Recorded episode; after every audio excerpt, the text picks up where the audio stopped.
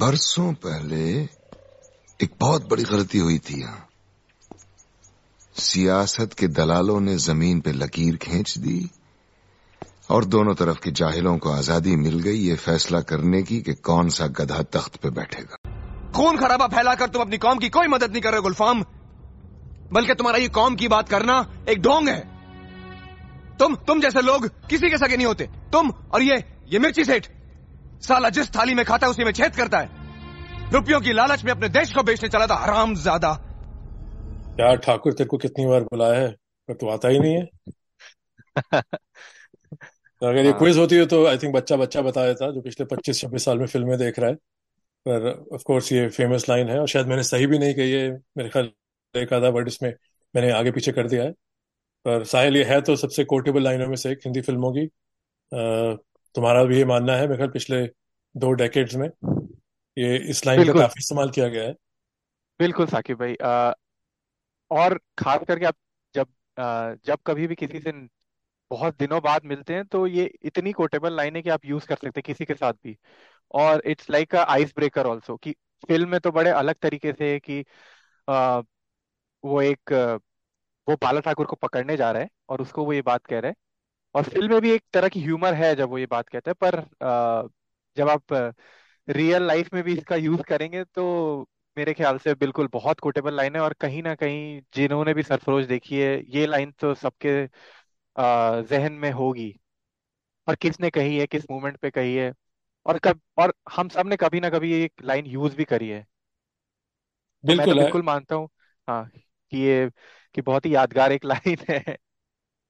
नहीं और आ, मेरा भी ये मानना है, जैसे कि तुमने मुझसे पूछा भी था कि ये लाइन बहुत कोटेबल है, और क्योंकि मैंने फिल्म अमेरिका में देखी थी और घर पे देखी थी अपने फादर के साथ या फैमिली के साथ, तो तब मैंने यहाँ पे मेरे इतने इंडियन दोस्त नहीं थे तो उस टाइम ना हम लोग यहाँ क्रिकेट खेलते थे, तो मैंने ये जो लाइन है पहली बार दोबारा सुनी थी एक कोटेबल लाइन के नज़रिए से। जब हम लोग क्रिकेट खेलते थे दो हज़ार तीन या चार में किसी ने बोला था, कोई सुबह हमारा मैच था तो लोग लेट आए तो किसी ने क्या ठाकुर इतने फ़ोन किए तो उठाता नहीं है, तो मुझे तो मुझे याद भी नहीं थी लाइन। तो फिर किसी ने आपने देखी नहीं है सरफरोश की लाइन है, तो फिर मुझे हिसाब हुआ एहसास हुआ कि हाँ आई थिंक कई बार ये होता है कि हम जब किसी माहौल में होते हैं फिल्में हाँ। हिंदुस्तान में अपने अगर मैं दिल्ली में होता फिल्में इसमें मैंने पहले ही बोला है पॉप कल्चर का हिस्सा होती हैं कि दीवार वगैरह अर्जुन रोजमर्रा इन लोग इन फिल्मों के डायलॉग यूज किए आते हैं। तो सरफरोश मेरी आ, मेरी टाइमलाइन में उस टाइम आई थी जब मेरे इतने आ, इंडियन ओरिजिन के दोस्त नहीं थे और मुझे इस मुल्क में आए हुए अमेरिका में आए हुए कुछ साल ही हुए थे, तो मेरे कजन्स वगैरह थे। पर हाँ जो आई थिंक तुम्हारा नजरिया है सरफरोश को लेके, और जिस टाइम आई थिंक मैं तुम्हें देता हूँ उल्टा ये सवाल, हर बार ये मुझे मिलता है कि आप बताएं गर्दिश कैसी थी, ये घायल के टाइम दिल्ली में आपका क्या माहौल था, तो तुम बताओ नाइन्टी नाइन में ये सरफरोश आई थी जॉन मैथ्यू मथन की फिल्म, और आमिर खान ने बाजी में भी पहले ऐसा कैरेक्टर किया था जहाँ वो पुलिस वाले बने हैं। पर तुम बताओ कितनी कोटेबल लाइन है इस फिल्म की, इस फिल्म का पॉप कल्चर सिग्निफिकेंस क्या है, एक एक यंग साहिल आ, की टाइमलाइन में सरफरोश की क्या अहमियत है।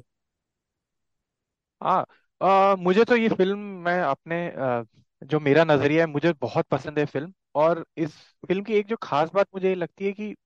एक सस्पेंस तो है फिल्म में जो आपको फिल्म के दौरान पता चलता है, पर इवन तो आपको ये पता चल जाता है कि फिल्म में क्या होने वाला है, पर ये फिल्म आज भी जब अब हमने मैंने एक हफ्ते पहले भी देखी और उसके पहले भी शायद सौ बार देखी होगी, तो फिल्म की मतलब कुछ भी मुझे फिल्म में फिलर नहीं लगता है। फिल्म के एक एक सीन में इतनी जान मुझे लगती है, जो डायलॉग्स लिखे गए हैं और जिस तरह के सीन क्रिएट किए गए हैं कि मुझे आज भी उतना ही मजा आता है। कि कुछ फिल्में होती हैं जो आप हमने पहले भी बात करी कि आपको शायद सेकेंड हाफ पसंद आता है फर्स्ट या फर्स्ट हाफ नहीं आता है, या फिर कुछ एक पंद्रह मिनट के सीन है जो कि बहुत वजनदार होते हैं। सरफरोश की खास बात मुझे लगती है कि शुरू से आप जब ये फिल्म शुरू होती है उस गाने से, और वो गाना इतना बेहतरीन लिखा गया है आ,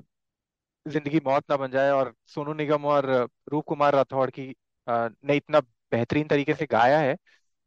कि वो गाने से जैसी शुरुआत हो रही है वो फिल्म की शुरुआत हो चुकी है। मतलब बहुत सारी फिल्में होती हैं जो क्रेडिट स्टार्ट करती हैं और फिल्म शुरू नहीं होती, पर उसमें ही वो आपको एक फिल्म की आ, स्टोरी स्टार्ट कर दी गई है।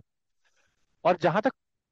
नाइंटी नाइन में रिलीज होने की बात है। मुझे याद है कि ये वर्ल्ड कप के दौरान है, अभी भी एक वर्ल्ड कप चल रहा है, और उस समय भी ये वर्ल्ड कप के टाइम ही आई थी। आई थिंक वर्ल्ड कप के जस्ट थोड़े से पहले रिलीज हुई थी, पर मैंने वर्ल्ड कप के दौरान देखी थी। और अ, उस समय यही होता था कि ये बातें होती थी कि वर्ल्ड कप के दौरान फिल्में रिलीज ना करो, क्योंकि सारा ध्यान क्राउड का वर्ल्ड कप पे रहेगा, तो वो शायद आपकी पिक्चर देखने ना आए। और हो सकता है इसका असर थोड़ा बहुत सरफरोश पे पड़ा भी हो, जो उसकी बॉक्स ऑफिस कलेक्शन होगी मुझे नहीं पता कितनी थी। पर हाँ, जहाँ तक अ, मुझे याद है कि मैं जितने लोगों से मिलता था, बातें करते थे, सबको सरफरोश पसंद आई थी। कि सरफरोश, और उस जमाने के हिसाब से भी आप कह लीजिए कि उस दौरान जो फिल्में आ रही थी, थोड़ी सी हटके फिल्म थी सरफरोश। मतलब शायद लोग सरप्राइज भी हुए थे कि ऐसी फिल्म इतनी अ, कह सकते हैं, जो कसी हुई फिल्म है वो बन सकती है। तो स्क्रिप्ट राइटर्स को बहुत बड़ा क्रेडिट जाता है अ, फिर मैं एक और कि बात उन्होंने जिस इसमें तरीके पूछना चाहता हूँ मैं तुमसे, जो तुमने अभी हाँ कही, तो मेरे को बैठे बैठे ख्याल आया कि हाँ जैसे भाई कई कई फिल्में हैं अ, जो रिलीज होने के बाद कल्ट स्टेटस बन जाता है, या उनके रिलीज होने के वक्त वो अ, दर्शकों को या ऑडियंस को इतनी पसंद नहीं आती, फिर बाद में ओवर द टाइम वो फिल्म ज्यादा बड़ी कामयाबी मानी जाती है। पर सरफरोश अ, जैसे मैंने कहा कि मैंने तो अमेरिका में ही देखी थी, तो मुझे तब भी पसंद आई थी, पर तो मुझे तब तब मुझे इतना एहसास नहीं था। मेरे कुछ ही इंडियन दोस्त थे। तो तुम्हें लगता है कि ये थ्रू आउट ही ये फिल्म अ, उतनी ही स्ट्रांग और पॉपुलर रही है? जैसे हम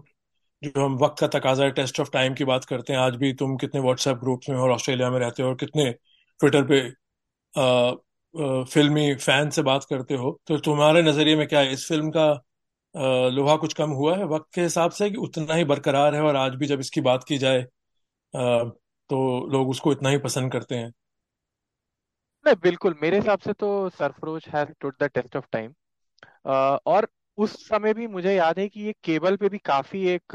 पॉपुलर फिल्म हुआ करती थी, कि इसको काफी दिखाया जाता था। और जैसा कि मैंने कहा कि इवन दो एक सस्पेंस रिलेटेड मूवी है, कि आप कि,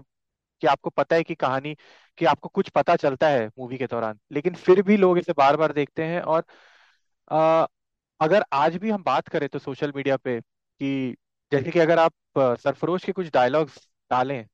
तो मुझे लगता है कि बहुत सारे लोग वो ब- आ, ये बात पता लगा लेंगे कि ये सरफरोश का डायलॉग है। जैसे कि मैं कह रहा था कि शोले, जैसे कि हमने जो डायलॉग से शुरुआत करी आपने कि ठाकुर तुझे कितनी बार बुलाया आता नहीं, आई थिंक ऐसी शोले के कितने डायलॉग्स हैं कि जो जो कि हम आम बोलचाल में बहुत यूज करते हैं। मतलब जो हमारी, अगर कह लीजिए कि आपने जो पॉपुलर फिल्में देखी हैं, तो उसमें शोले का बड़ा एक अ, योगदान रहा है, या दीवार का बड़ा योगदान रहा है, कि जो उनके डायलॉग्स कोटेबल हैं बहुत ज्यादा। कि क्या अ, उ- उसमें शोले में भी तो एक डायलॉग है जो आप हमेशा कहते हैं कि अ, क्या ठाकुर, है ना, उसमें भी एक अ, ये डायलॉग है। और उसके अलावा भी शोले के कुछ कुछ छोटे छोटे डायलॉग्स भी हैं। मुझे याद है कि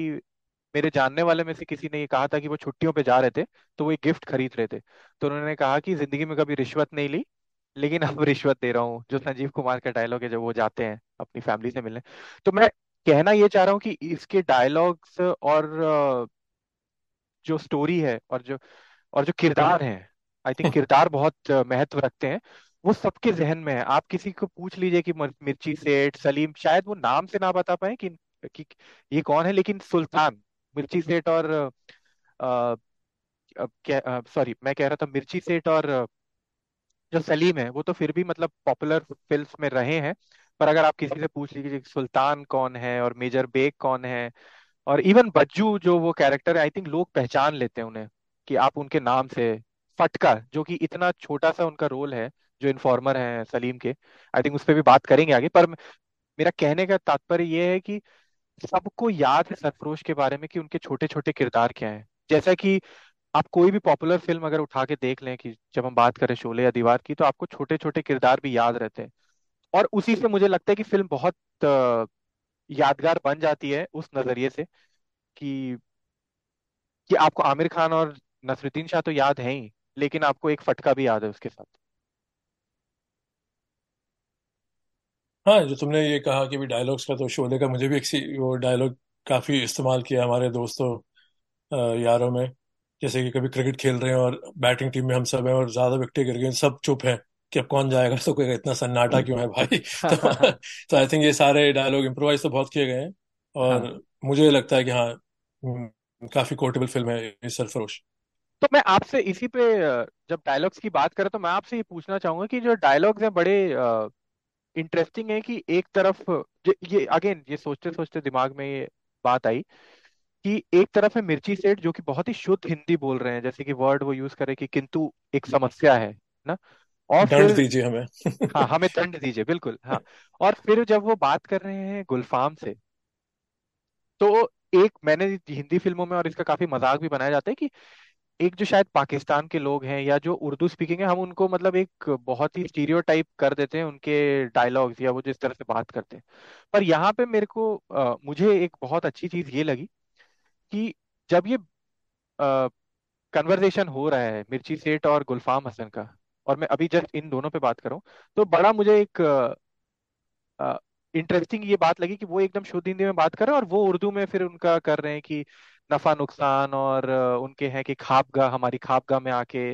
आ, हमारे बेश कीमती साजो सामान के साथ छेड़खानी कर दी। तो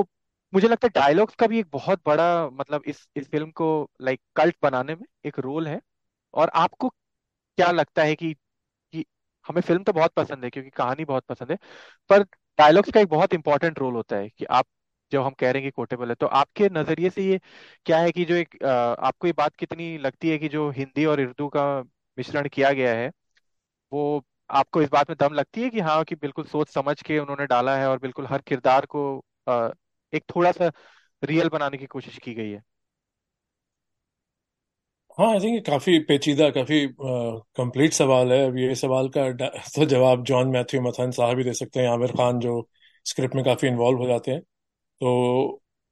नसीर साहब का जो किरदार है गुलफाम हसन, एक मिनट पहले हम कहानी की बात कर रहे थे क्योंकि अभी मैं इस बात का जवाब दूंगा। अगर ठीक है तुम्हारी बिल्कुल इजाजत है मैं कहानी बता दूं जो हाँ हाँ बिल्कुल आई थिंक ए, एक हम दोनों ऐसी सारांश हो बात जाए। करें। हाँ क्योंकि बाकी हाँ लोग जो इतना टाइम निकाल के सुनते हैं हमारी बातें, तो कहानी आई थिंक थोड़ा सा हमें पहले बोलना चाहिए, पर हम दोनों ही अपनी और, और तुम्हारा सवाल बहुत वाजिब है, मैं उस पर आऊंगा वापस। तो मैं सबने सरफरोश तो देख रखी होगी, अब जिनको याद नहीं है तो उनके लिए मैं कह सकता हूँ कि भाई अ, ये कहानी है सरफरोश का मतलब ही ये है, जो गूगल करना पड़ा मुझे। मतलब तो वैसे पता है कि मैं जैसे सरफरोशी की तमन्ना आज बाजुए जो भी वो कविता में यूज हुआ था, तो सरफरोशी का मतलब है किसी अच्छे कॉज एक अच्छे जज्बे के लिए मरना, और यहाँ पे सरफरोशी अपने वतन से देश से प्यार देशभक्ति की भावना है। तो ये कहानी है सरफरोशी की, एसीपी राठौर एसीपी राठौर की जो आमिर खान है कि वो अपने फैमिली के उनके मेंबर्स कुर्बानी दे चुके हैं देश के अ, देश की राह में, और वो उसी लेगेसी को आगे बढ़ा रहे हैं। ये कहानी है एक मुहाजिर अ, गुलफाम हसन की, जो किरदार बहुत ही बखूबी से नसीरुद्दीन शाह साहब ने निभाया है, जो आज भी बंटवारे के बाद अपने अ, जिस मुल्क में उनकी पैदाइश हुई है हिंदुस्तान, उससे आज भी वो नाराज होके बंटवारे का हिसाब मांग रहे हैं। और मुहाजिर पे भी हम बात करेंगे, ये काफी पेचीदा वर्ड है जो पार्टीशन के बाद पॉपुलेशन पाकिस्तान गई थी। तो और फिर ये कहानी है दोस्ती की, ये कहानी है गद्दारी की, और अ, हाँ ये काफी आई थिंक इसमें जज्बे, मैंने कोई चीज मिस की है तो बताओ, वरना फिर मैं तुम्हारे उस सवाल का जवाब देता हूँ अगर तुम्हें लगा है कहानी हाँ मैंने अ, सही तरह से और बताई है। और मेरे हिसाब से ये कहानी एक तहकीकात की भी है कि किस तरह से पुलिस अ, एक जो तहकीकात की एक प्रक्रिया होती है जो पुलिस प्रोसीजरल फॉलो करती है प्रोसीजर फॉलो करती है उसकी भी एक कहानी है। क्योंकि मुझे इसमें अ, इस कहानी में ये भी लगता है कि जिस तरह से उन्होंने वो जो पूरी गुत्थी सुलझाते हैं कि कैसे जो स्मगलिंग हो रही है और फिर वो उसका पूरा जो कि कौन है इसके पीछे आ, मेरे हिसाब से वो भी एक बहुत अ, अहम हिस्सा है कहानी का। पर उसके अलावा तो शायद आपने सारे जो अहम किरदार थे उनके बारे में बता दिया है तो हाँ वहां पे तो बिल्कुल मैं सहमत हूँ। हाँ तो तुम्हारे जो सवाल था उसमें, हाँ ये काफी दिलचस्प अ, तुम्हारी ऑब्जर्वेशन है कि मिर्ची सेठ और अ, जो गुलफाम हसन है वो एक बंदा ठोस उर्दू का इस्तेमाल कर रहा है और एक बंदा काफी शुद्ध हिंदी के शब्दों का प्रयोग कर रहा है। तो ये मुमकिन है, अब मुझे नहीं पता कि मुझे भाई मुल्क छोड़े हुए बहुत साल हो गए, तो और मैं दिल्ली से ही हूँ तो मुझे इतना मालूमात नहीं है कि भाई राजस्थान में क्या भाषा बोली जाती है। पर मेरे नज़रिए से मैंने पुरानी दिल्ली में टाइम बिताया है और फिर नई दिल्ली में टाइम बिताया है, तो मेरे नज़रिए में वो नाइन्टीज़ में जो कितने पैंतालीस सैंतालीस साल आज़ादी हो चुके, तो जो दि- जो दिल्ली थी वहां पे जो ठोस उर्दू बोलने वाले बहुत लोग थे, पर जो जिनकी जबान जैसे हिंदुस्तानी है, जो उर्दू का इस्तेमाल करते थे पुरानी दिल्ली में लोग, तो उनको भी हिंदी के जो शब्द थे समझ आते थे। कि अगर कोई इनसे बात करे, जैसे कि लग रहा है कोई दो जबान बोल रहा है,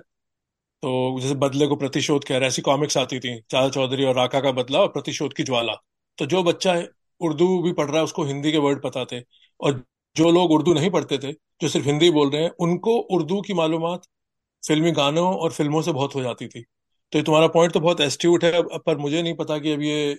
कितनी सटली डायरेक्टर्स ने, स्क्रिप्ट राइटर्स ने डाला है। क्योंकि अगर हम गुलफाम के एंगल से देखें, जो किरदार है नसरुद्दीन शाह का, कि वो बटवा बंटवारे के टाइम वो पाकिस्तान गए और मुहाजिर बन गए। अब अ, ये फिल्म वो कहते हैं हमें पचास साल पहले, तो पचास साल रफली का मतलब है उन्नीस सौ सत्तानवे अठानवे की बात हो रही है ये। तो अगर नसीर का किरदार जो है, अगर दस साल की उम्र में ही पाकिस्तान गए हैं, तो उन्होंने कुछ तालीम तो अपनी हवेली में हिंदुस्तान में ली थी, तो उनको हिंदी तो आती ही है। तो आई थिंक हाँ एक तरह से ये वो एक वो सॉफ्टवेयर है कि भाई आप सीरी से कह रहे हैं सीरी कुछ कर रहा है, अगर मिर्ची सेठ हिंदी के वर्ड बोल रहे हैं तो नसीर को पता है वो क्या कह रहे हैं, और जब नसीर उर्दू में जवाब दे रहे हैं, मिर्ची को भी वो बात पसंद आ रही है और समझ आ रही है। हाँ वो समझ आ रहा है। तो हाँ हाँ, तो आई थिंक ये अ, ये डिपेंड करता है आज ये इस तरह की तालमेल कितनी है, कितने लोग अ, क्या एक्सपोजर है, जो लोग प्योर हिंदुस्तानी बोल रहे हैं, और और कितने लोगों को ये मुगालता है कि उर्दू मुसलमानों की ये जबान है। उर्दू मुसलमानों की जबान नहीं है, उर्दू हिंदुस्तान की जबान है। और मुझे किसी ने बताया भी था एक किसी स्पेस में, तो मुझे खुद गलत फहमी थी। तो उर्दू बहुत बोली जाती थी, और फिर बाद में उर्दू और हिंदी का मिश्रण है जो फिल्मों में हाँ यूज किया था, इसको हिंदुस्तानी भी कहते हैं। तो आई थिंक ये पॉइंट तो बहुत जबरदस्त है, पर पता नहीं मैंने जस्टिस किया है कि नहीं। पर हाँ, मेरा यही मानना है कि भाई उन दोनों किरदारों को, मिर्ची सेठ को और अ, गुलफाम हसन को, एक दूसरे की बात बहुत आसानी से समझ आ रही है, चाहे वो दोनों ही बेखूबी से एक हैवी डोसेज यूज कर रहे हैं हिंदी की, और एक बंदा हैवी डोसेज यूज कर रहा है उर्दू की, पर कम्युनिकेशन बिल्कुल ही चुस्त और दुरुस्त है। हम्म। नहीं नहीं हिंदू और उर्दू पे तो बस मैं आई थिंक ये लास्ट पॉइंट यही है कि वो अब हम शायद अ, इंडिया में भी कोई भी शुद्ध हिंदी नहीं कह अ, बोलता है। आई थिंक हम सब हिंदू और अ, उर्दू का मिश्रण ही बोलते हैं। जैसे कि हम पानी कहते हैं, खाना कहते हैं, हम कोई, मैंने तो अपने आसपास किसी को नहीं देखा कि कोई कहता है कि भोजन कर लेते हैं या हम्म जल पी लेते हैं। हाँ हम्म तो अ, ये ये कुछ तो कॉमन वर्ड्स हैं जो शायद लोगों से आप पूछ लें तो शायद वही है कि उनको एक धक्का सा लगेगा जब, अरे अच्छा ये हिंदी का वर्ड नहीं, ये उर्दू है, पर हम तो सारी उम्र यही कहते आए हैं। हाँ अ, अब तो तुमने कहा हम चलिए सारी तुम उम्र, अब उम्र भी उर्दू का ही लफ्ज है, जब उसको बिल्कुल उमर कहते हैं, जैसे पाकिस्तान के खिलाड़ी उमर गुल, वो उमर ही है वो हाँ और कितनी बिल्कुल उम्र हो गई, हाँ और कोई नहीं कहता तुम्हारी कितनी आयु हो गई। हम बोलेंगे लोग हाँ कितनी हो गई, बट इतना हाँ तुम्हारा पॉइंट बिल्कुल अ, वाजिब है इस वक्त। हाँ तो चलिए अब थोड़ी फिल्म की बात करते हैं कि अ, कि इस फिल्म की मतलब अ, मैं आपसे शुरुआत करता हूँ कि आपको सबसे, कह लीजिए कि सबसे अच्छी बात क्या लगती है, या आपके अ, जो है कि जो सबसे नोटिसेबल बात है इस फिल्म की, कि आप जब सरफरोश देखें तो आप कहते हैं कि यार ये चीज़ बड़ी अच्छी लगी कि इसमें जो ये इस तरह से दिखाया है, या इस किरदार को जो दिखाया है, या फिर इस किरदार का इस किरदार के साथ जो एक रिलेशन दिखाया है वो। हम्म नहीं, मैंने तुमसे कुछ हफ्ते पहले भी कहा था, जब से हम इस फिल्म की बात करें, तो अ, मेरे मरहूम फादर को और जो मेरे बहुत अच्छे दोस्त हैं यहाँ पे, प्रमोद भारद्वाज, आई थिंक हम लोगों ने शायद साथ ही देखी होगी फिल्म मेरे घर पे, उन दोनों को फिल्म बहुत पसंद आई थी। मुझे भी अच्छी लगी थी, पर मुझे शायद उस दर्जे की फिल्म तब नहीं लगी थी, जैसे मैं कह दूं कि भाई जो जीता वही सिकंदर है, दीवार है, या घायल है। बट इस फिल्म में कमी कोई नहीं है। मैंने आज भी देखी इस पॉडकास्ट के लिए, मैंने इसको दो बार देखा है, क्योंकि मैं तुम्हारी श्रेणी मैच करना चाह रहा हूँ कि तुम्हें इस फिल्म के बारे में बहुत पता है। तो वही एक सबूत है कि जितना मुझे गर्दिश के बारे में पता है, जितना मुझे घायल के बारे में पता है, मुझे सरफरोश के बारे में इतना नहीं पता था। तो फिर जब मैंने इस फिल्म को दोबारा देखा और मैंने गुलफाम और राठौर के सीन देखे, डोंट माइंड, फिर मैंने सोनाली बेंद्रे के सीन देखे, तो मुझे फिल्म आज भी उतनी ही टाइट लगी। जैसे तुमने कहा प्रो- पुलिस प्रोसीजरल, इसकी बात भी करेंगे। तो आई थिंक फिल्म बहुत क्रिस्प है। इस फिल्म में स्पेशल सर्विसेज या एसीपी की जो दर्जा है, इससे पहले जो हमने फिल्में देखी थी, जिसमें अमिताभ बच्चन कई बार इंस्पेक्टर बने हैं, विनोद खन्ना बने हैं जुर्म में, जैकी श्रॉफ बने हैं कितनी फिल्मों में, और वगैरह वगैरह, तो उसमें एक मसल का और एक इंस्पेक्टर को कानून अपने हाथ में लेने का, अगेंस्ट ऑड सबसे लड़ने का, चाहे इनकलाब के अमिताभ बच्चन हो, वो एक डिफरेंट किस्म का पुलिस ऑफिसर का अवतार था, जो ये आमिर खान का अवतार है। और सबसे बड़ी बात जो मुझे लगी, कि फिल्म में आमिर खान आई थिंक शुरू में ही आ जाते हैं, दस बारह मिनट के बाद दिखाया जाता है उनके परिवार के साथ क्या हुआ। पर एसीपी राठौर वो हैं कि उनको अजय कहा जा रहा है, राइट। तो जब वो एसीपी राठौर की इतनी बात हो चुकी है कि जिसको मैं तुम्हें मौका दूंगा पुलिस पुलिस प्रोसीजर, क्योंकि तुम्हें इस पे बात करनी है, तो वो मुझे बहुत ही इंप्रेसिव चीज़ लगी अभी दोबारा देखे कि उनतालीस मिनट पैंतालीस सेकंड के टाइम आमिर खान एम्बेसडर से उतरते हैं और वहाँ पे जो उनके इंस्पेक्टर उनका वेट करने ले आ गया तेरा बाप एसीपी राठौर। तो वहाँ पे अब पता नहीं तुम्हें उस वक्त कितनी हैरानी हुई थी, मुझे नहीं पता कि आमिर ही एसीपी राठौर होंगे, मुझे पता कि आमिर हीरो हैं क्योंकि फिल्म हमने डीवीडी पे देखी थी शायद, तो कवर पे आमिर ही बने हुए थे और इसीलिए हम लाए भी थे घर फिल्म देखने के लिए। तो एक वो चीज़ हमेशा याद रहती है। क्या वो चीज़ एक पॉडकास्ट पे कहने की है, क्या वो चीज़ इतनी ज़रूरी है जिससे मतलब मैं as a viewer as a दर्शक बदल गया,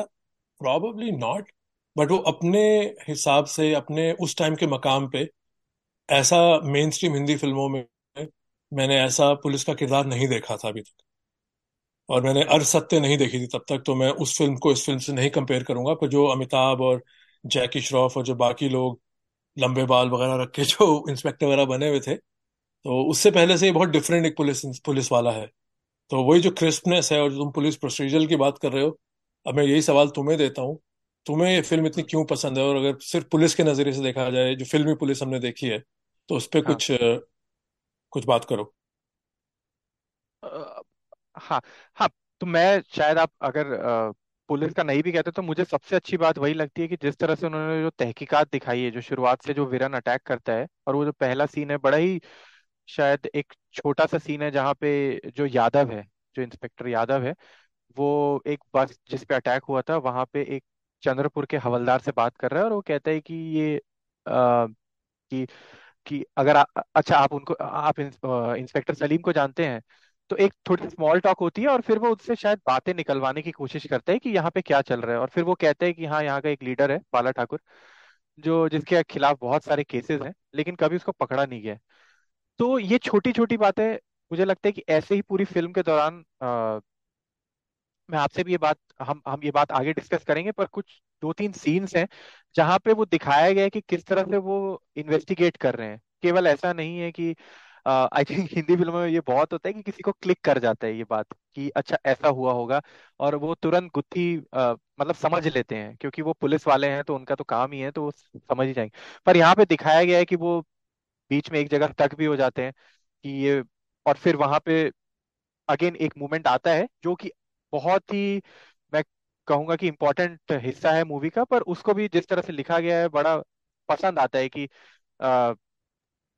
जो वो आमिर खान को पता चलता है कि वो जो कुंडली उनको मिलती है, जो चश्मे के साथ अ, वो कागज कुंडली लगी लगी हुई रहती है बाला ठाकुर की। तो मुझे तो ये पार्ट बड़ा देखने में मजा आता है कि जिस तरह से वो एक एक करके जो वो सॉल्व करते हैं, इवन जो खेड़ा नाका वाला पार्ट है कि वो जहाँ पे, और सलीम का जो इन्फॉर्मर नेटवर्क दिखाया गया है कि, और ये थोड़ी सी आपको बिलीवेबल बातें लगती हैं कि हाँ पुलिस शायद ऐसे ही काम करती होगी, कि शायद पुलिस जाती होगी बार के अंदर, वो देखती होगी और अ, नहीं बिल्कुल, मैं बस ए, ना कहना हाँ चाह मैं कहना चाहूंगा तुम्हारी बात पे। बेसिकली ये जो तुमने बातें सारी बोली हैं, तो मुझे तो यही अ, हर बात उस दिशा में पॉइंट कर रही है। ये फिल्म ओटीटी से पहले ओटीटी लेवल की डिटेलिंग दे रही थी अभी, क्योंकि आपको ढाई घंटे की फिल्म में आपने जहाँ दो दिग्गज कलाकार लेके, और उनके ही मेन कैरेक्टर हैं जो मैंने कहा है कि हाँ एसीपी राठौर की देशभक्ति और गुलफाम हसन की गद्दारी और नाराजगी अपने यू नो अपने पुराने मुल्क से, तो और यहाँ पे आप सलीम को और जो बाकी और कैरेक्टर्स हैं उनको आपने भी उनको इतना लाइट नहीं लिया, दिखाया कि भाई एक पुलिस के काम के पीछे भी एक मैडनेस है। क्योंकि हाँ परिंदा जैसी फिल्मों में हमने अंडरवर्ल्ड को तो एक तरह से दिखा दिया था कि भाई एक डीप डाइव थी अंडरवर्ल्ड की, ऐसे लोग हैं पीछे, नाना पाटेकर का किरदार है, जैकी श्रॉफ का किरदार है। पर ये फिल्म में आई थिंक एक, एक जो हीरो हैं जो लीड आमिर खान, उनके माध्यम से अगर थोड़ा परे भी हुआ जाए, बाकी पुलिस वालों का भी इसमें उन्होंने जो स्ट- जिन्होंने स्टोरी लिखी है आई थिंक काफी जितनी तारीफ की जाए कम है। हाँ अ, बिल्कुल। उस अब मैं बस एक और चीज इस पे ये कहूंगा साकिब भाई कि वहां पे भी कि केवल हमने हिंदी फिल्मों में ये भी देखा है कि केवल एक जो मेन पुलिस वाला होगा, कि अगर आप कह लीजिए कि अगर वो फिल्म में सुनील शेट्टी है, अक्षय कुमार है या विनोद खन्ना है, तो शायद वो ही होंगे जो वो गुत्थी सुलझा रहे होंगे कि सारे। पर यहाँ पे जैसे कि वो जो खेड़ा नाका वाला सीन है वो मुझे इसलिए भी पसंद है क्योंकि वो सारी जो उनकी पुलिस फोर्स है और आमिर खान के साथ जो सारे इंस्पेक्टर्स हैं वो एक गलत दिशा में जा रहे हैं कि वो उस औरत की फोटो वो देते हैं और वो कहते हैं कि इस औरत को ढूंढो क्योंकि इससे फिर हम पता लगाएंगे। पर जो सलीम है वो कहते हैं कि आपको तो बाला ठाकुर चाहिए, है ना, तो इससे क्या, और उसका दिमाग क्लिक करता है कि ये हमें, मतलब उसको ये बात पता रहती है। तो ये चीज भी बड़ी, मतलब आ, आप ही आपने ये जो बात कही कि जो छोटे किरदार भी हैं उनको बहुत अहमियत दी गई है कि कि सारा जो होता है कि ये नहीं है कि आमिर खान ही फिल्म के हीरो हैं तो सारा काम वही कर रहे हैं। मैं कहने का मतलब ये है। हाँ, पर आप कुछ कह रहे थे। नहीं, बस मैं यही, आई थिंक तुमने वो बात बिल्कुल बेखूबी से कह दी, तो इसमें और मैं ज्यादा टाइम नहीं लूंगा क्योंकि यही मेरा ही पॉइंट था कि उन्होंने दिखाया है कि जो पूरा पुलिस डिपार्टमेंट है, जो विभाग है, वो किस तरह काम करता है और पीछे एक इंसान नहीं है। अब जैसे अकेला फिल्म है अमिताभ बच्चन की, आई थिंक सिप्पी की फिल्म है जिसमें जैकी श्रॉफ भी है, तो वो फिल्म बहुत अच्छी हो सकती थी मेरे हिसाब से। कभी उस पर ऐसी फिल्मों में बात करेंगे जिन फिल्मों में पोटेंशियल था और वो फिल्म इतनी वाहियात होती जाती है। पर उसमें शुरू में एक सीन है जिसमें अमिताभ बच्चन का किरदार एक सीरियल किलर है, जो विलन है, वो दिखाया है कि थोड़ा सा आउट ऑफ द बॉक्स सोच रहा है कि वो प्लेन में एक हॉस्टेज है, तो वो तो पता नहीं कितनों ने अकेला देखी है, तो मैं डाइग्रेशन बहुत बेकार ही लगेगा इस वक्त। नहीं नहीं देखी होगी लोगों ने, बिल्कुल। हाँ, तो उसमें वो बात करते हैं, तो उस टाइम नाइनटी थ्री में जब अकेला आई थी तो अमिताभ बच्चन एक ड्रंक पुलिस वाले दिखाए और फिर वो जब जो जो भी टेररिस्ट या किलर इनका फोन आता है तो अमिताभ बच्चन कहते हैं कि वो बात से फोन पे सुन के ये अंदाजा लगा लेते हैं कि ये जो बंदा है ये एयरपोर्ट में ही है, प्लेन के बाहर है और ये प्लेन को देख रहा है। तो उस टाइम ये चीज बड़ी इंप्रेसिव लगती है जब आपने कम इंग्लिश फिल्में देखी होती हैं वगैरह वगैरह, तो आप कहते हो हाँ यार ये चीज तो सही है। और मैंने पेंडेमिक में अकेला भी देखी थी, कि मैं टाइम अपना बहुत ज़ाया करता हूँ फिल्में देख के, तो अकेला का मैं ये मानता हूँ कि बहुत ही प्रॉमिसिंग स्टार्ट किया, फिल्म बहुत ही बेकार होती गई और उसको अच्छा किया जा सकता था। तो ऐसी फिल्मों के मुकाबले सरफरोश और एलिवेट होती है क्योंकि सरफरोश में ऐसी तो कोई वीकनेस है ही नहीं। जो थोड़े बहुत गानों की बात है, आई थिंक उस पर हम दोनों बात कर सकते हैं बात करते कि हाँ। एक जो गाना है वो ये हाल दिल का जो है, वो गाना जबकि हाँ। अच्छा है पर उस गाने की जरूरत नहीं है कहीं पे भी हाँ। क्योंकि उनकी लव स्टोरी का अंजाम हो चुका है और फिर चरित्र ने एक पेस पकड़ लिया, फिर वो गाना एक बर्थडे पार्टी में जबरदस्ती बीच में डाला जाता है हाँ। तो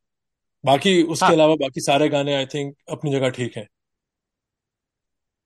हाँ, आई थिंक वो बिल्कुल कहानी को तोड़ता है। मुझे लगता है कि अगर आप मेरे से कहेंगे कि एक कमी बताओ सरफरोश की, तो शायद सबसे पहले मेरे दिमाग में यही आता है कि वो गाना बिल्कुल आ,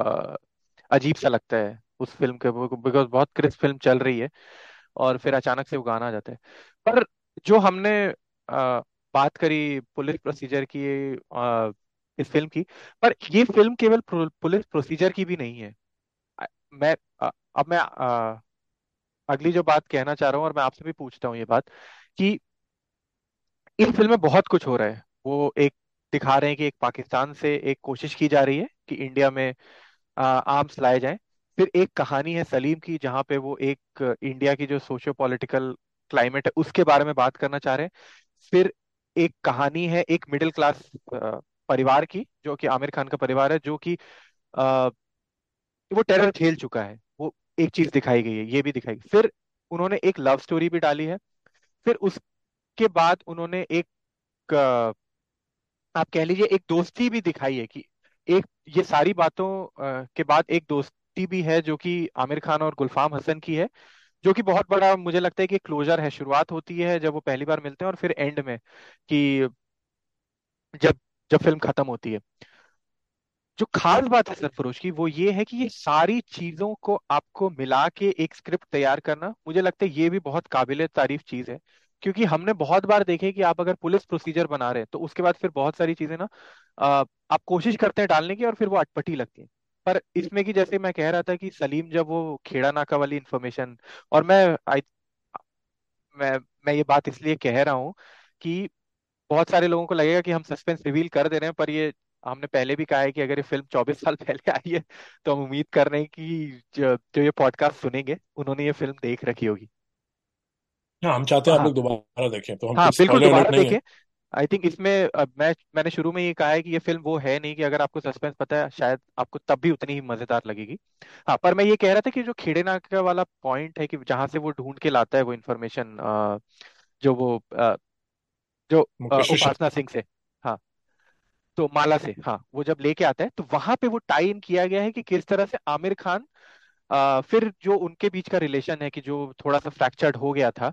बिकॉज ऑफ कि क्योंकि सलीम को केस से हटा दिया गया, तो वो चीज उन्होंने फिर वहां पे इंक्लूड करी है कि वहां पे वो ऐसा नहीं कि उसको जैसी इन्फॉर्मेशन मिली तो तुरंत, मतलब मुझे लगता है कुछ हिंदी फिल्मों में ये होता है कि वो तुरंत फिर सलीम को बस गले लगा लेता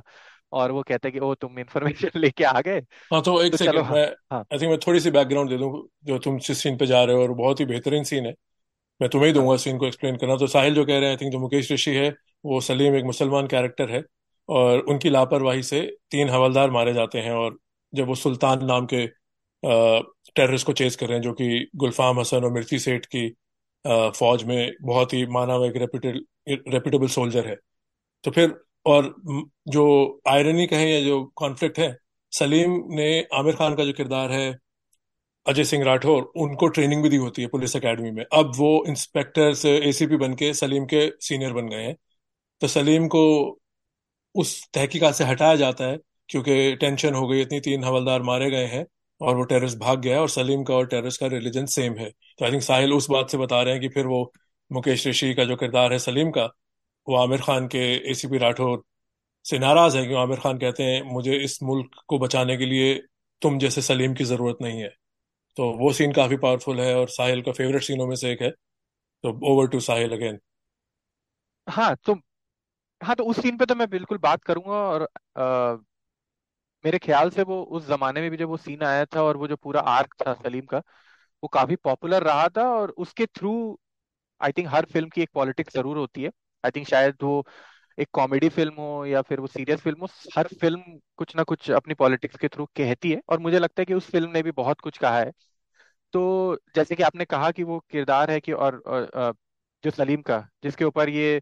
इल्ज़ाम लगाए जा रहे हैं कि उसने सुल्तान को छोड़ दिया क्योंकि वो एक मुसलमान था, और फिर वहाँ पे आ, आमिर खान शायद जो हमारा एक, because Aamir Khan is from a majority community, तो शायद वो उस एंगल से सोचते नहीं और वो सोच रहे हैं कि ये इतना अकड़ क्यों दिखा रहा है। तो जो वो उनके घर के बाहर का सीन है आ, जो कि बहुत इंपॉर्टेंट है, जो कहते हैं कि तुम कि, कि एक बड़े बाप का बेटा आया और उसने मुझे और मेरा केस ले लिया, और फिर पीछे से आ, आमिर खान के फादर चलते हुए आते हैं जो कि शायद एक स्टिक लेके चल रहे हैं, और फिर उनकी भाभी आती है जो सपोर्ट देती है, और फिर वो कहते हैं कि देखिए ये है मेरे बाप, बड़े बाप, बोले कि आप पूछिए इनसे कि मैं कैसे बना, और वो जो पूरा सीन है। और फिर वो कहते हैं, और फिर वो लास्ट में एक बात कह देते हैं जो उन्हें नहीं कहनी चाहिए कि आ, तो ये भी कहते हैं आईएएस में जाता था पर मैंने आईपीएस चुना। हाँ वो अपना पूरी अपनी आ, एक आ, मनोदशा बताते हैं कि भाई कि मैं नहीं हूँ बड़े बाप का बेटा, कि मैंने भी वही स्ट्रगल किए हैं। पर आई थिंक वो जो जिस एंगल से आ रहे हैं वो एक जो मिडिल क्लास है कि शायद उनके लिए बिल्कुल, और मैं समझता हूँ कि हिंदुस्तान में होता है कि जब आप किसी से रिलीजन की बात करें तो जिसको रिलीजन से अफेक्ट नहीं हुआ है उसको लगता है कि नहीं मेरे तो रिलीजन क्या होता है ना। तो इसीलिए आई थिंक आमिर खान का भी वही एक एंगल रहता है कि वो शायद उसके दर्द को उस समय समझ नहीं पाते हैं कि भाई कि वो क्या कहना चाह रहे हैं, कि वो उसको कि उसको क्या वो कह लीजिए जो जो जिल्लत बर्दाश्त करनी पड़ रही है आ, अपने डिपार्टमेंट में सलीम को। तो वो उस एंगल से अपना एक पर्सपेक्टिव दे रहे हैं, और वो कहते हैं कि भाई कि मैं बड़े बाप का बेटा नहीं हूँ, मैंने भी स्ट्रगल किया है, और शायद और मैं अपने मुल्क को अपना घर समझता हूँ। और मुझे लगता है कि वो जब ये बात वो कहते हैं कि और मैं नहीं समझता, तो वो तुरंत उसको कह देते हैं कि शायद नहीं। और मुझे लगता है कि वो एक जब आप आर्गूमेंट में होते हैं तो शायद आपसे वो बात निकल जाती है, और वही होता है आमिर खान के साथ कि वो कह तो देते हैं और वो गुस्से में चले जाते हैं फिर। और वहां पे सलीम को बिल्कुल गुस्सा आता है क्योंकि बात किसी के लिए भी आ, अगर आप किसी को ये कह दे कि तुम ये कि तुम जहाँ पे रह रहे हो कि वहां के नहीं हो, मुझे लगता है बहुत तकलीफ देने वाली बात है। और ये मैं ज्यादा इसके ऊपर एग्जाम्पल्स नहीं दूंगा, लेकिन आई थिंक जो भी ये सुन रहे हैं या जिनके जो जो लोग भी ये बात सुन रहे हैं वो ये बात समझ सकते हैं कि अगर आपको बिल्कुल पर्सनली ऐसे टारगेट किया जाए आपकी आइडेंटिटी को लेके या आप उसको, तो आई थिंक बहुत हर्ट महसूस होते हैं। और सलीम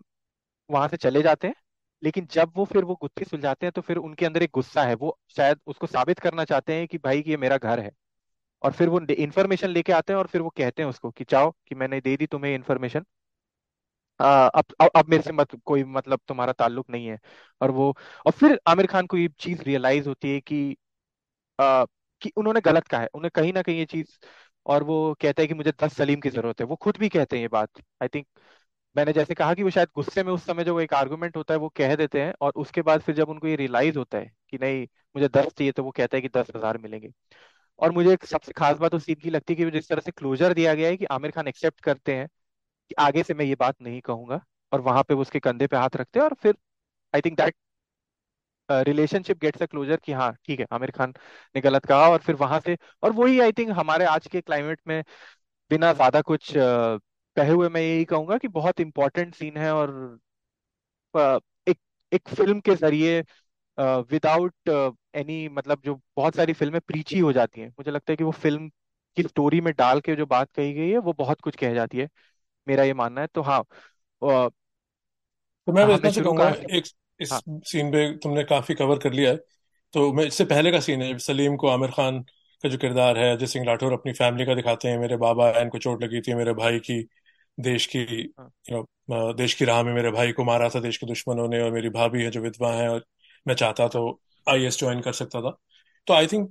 मेरे नजरिए में भी ये है कि होता क्या है, कई बार एक ही शहर में ये लोग रह रहे हैं और एक ही मोहल्ले में भी कई बार बहुत सी डिफरेंट दुनियाएं बस सकती हैं, और ये इसमें किसी मजहब का नहीं है। आई थिंक हम सबका वेंटेज पॉइंट कई बार इतना ही होता है, जो चीज़ हमने देखी है तो हमें लगता है यही एक एब्सोल्यूट सच है, चाहे उसमें डिस्क्रिमिनेशन है, चाहे उसमें फेवरेटिज्म है, तो हम उसी को लेके कई बार बात को आगे बढ़ाते हैं। तो वो सीन और अच्छा हो सकता था। अच्छा तो बहुत है जब आमिर खान अपनी बात बता के ऊपर चले आते हैं, वहां सलीम के चेहरे पे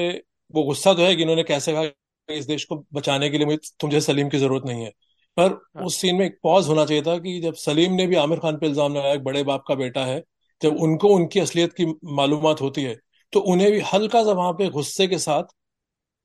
शर्मिंदगी तो नहीं, एक गलत फहमी जैसे दूर हुई है ना कि मैं सोच रहा था तो बहुत बड़े बाप का बेटा अफसर है, इनकी भी एक कहानी है। तो पर हाँ अगेन ये वो चीजें हैं कि आप बार बार देख के आप बाल की खाल निकालेंगे, पर वो सीन बहुत पावरफुल है। पर मुझे लगता है कि आज जैसे कि पाताल लोक या जो बड़ी कामयाब ओ टी टी सीरीज आई हैं, तो उनमें अगर ये सीन डाला जाए जहाँ आठ घंटे हैं आपके पास यही बात कहने के, तो वहाँ आई थिंक आप इस बात को थोड़ा सा और डीप डाइव लेके कह सकते हैं। पर चौबीस साल पहले फिल्म आई थी, तो आई थिंक मैं इसके अगेंस्ट कुछ ज्यादा नहीं बोलूंगा। काफी काफी कामयाब और काफी मुकम्मल फिल्म है, और आज भी बहुत मजा आया देख के।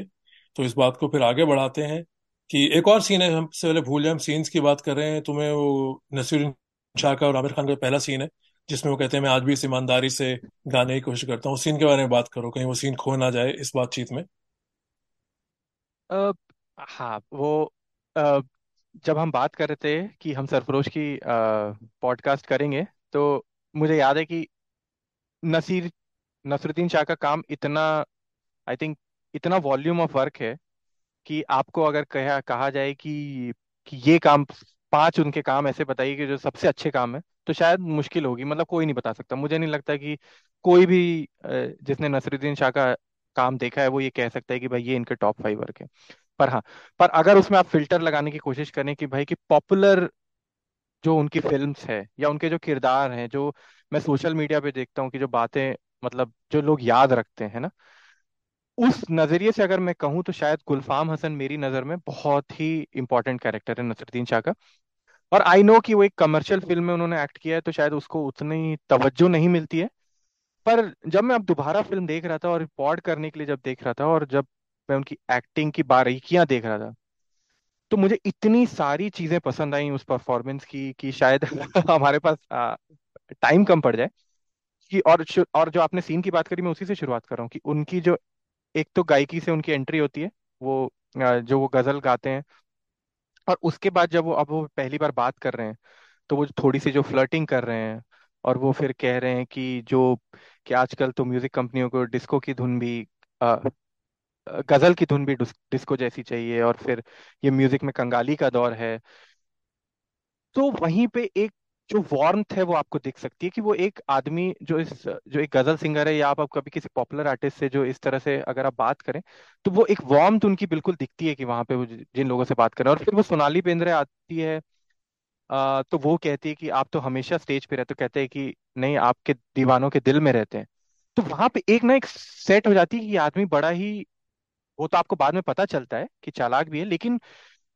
He has a lot of charm, और वो चार्म दिखता है कि जब आमिर खान आते हैं तो वो बिल्कुल अ, कि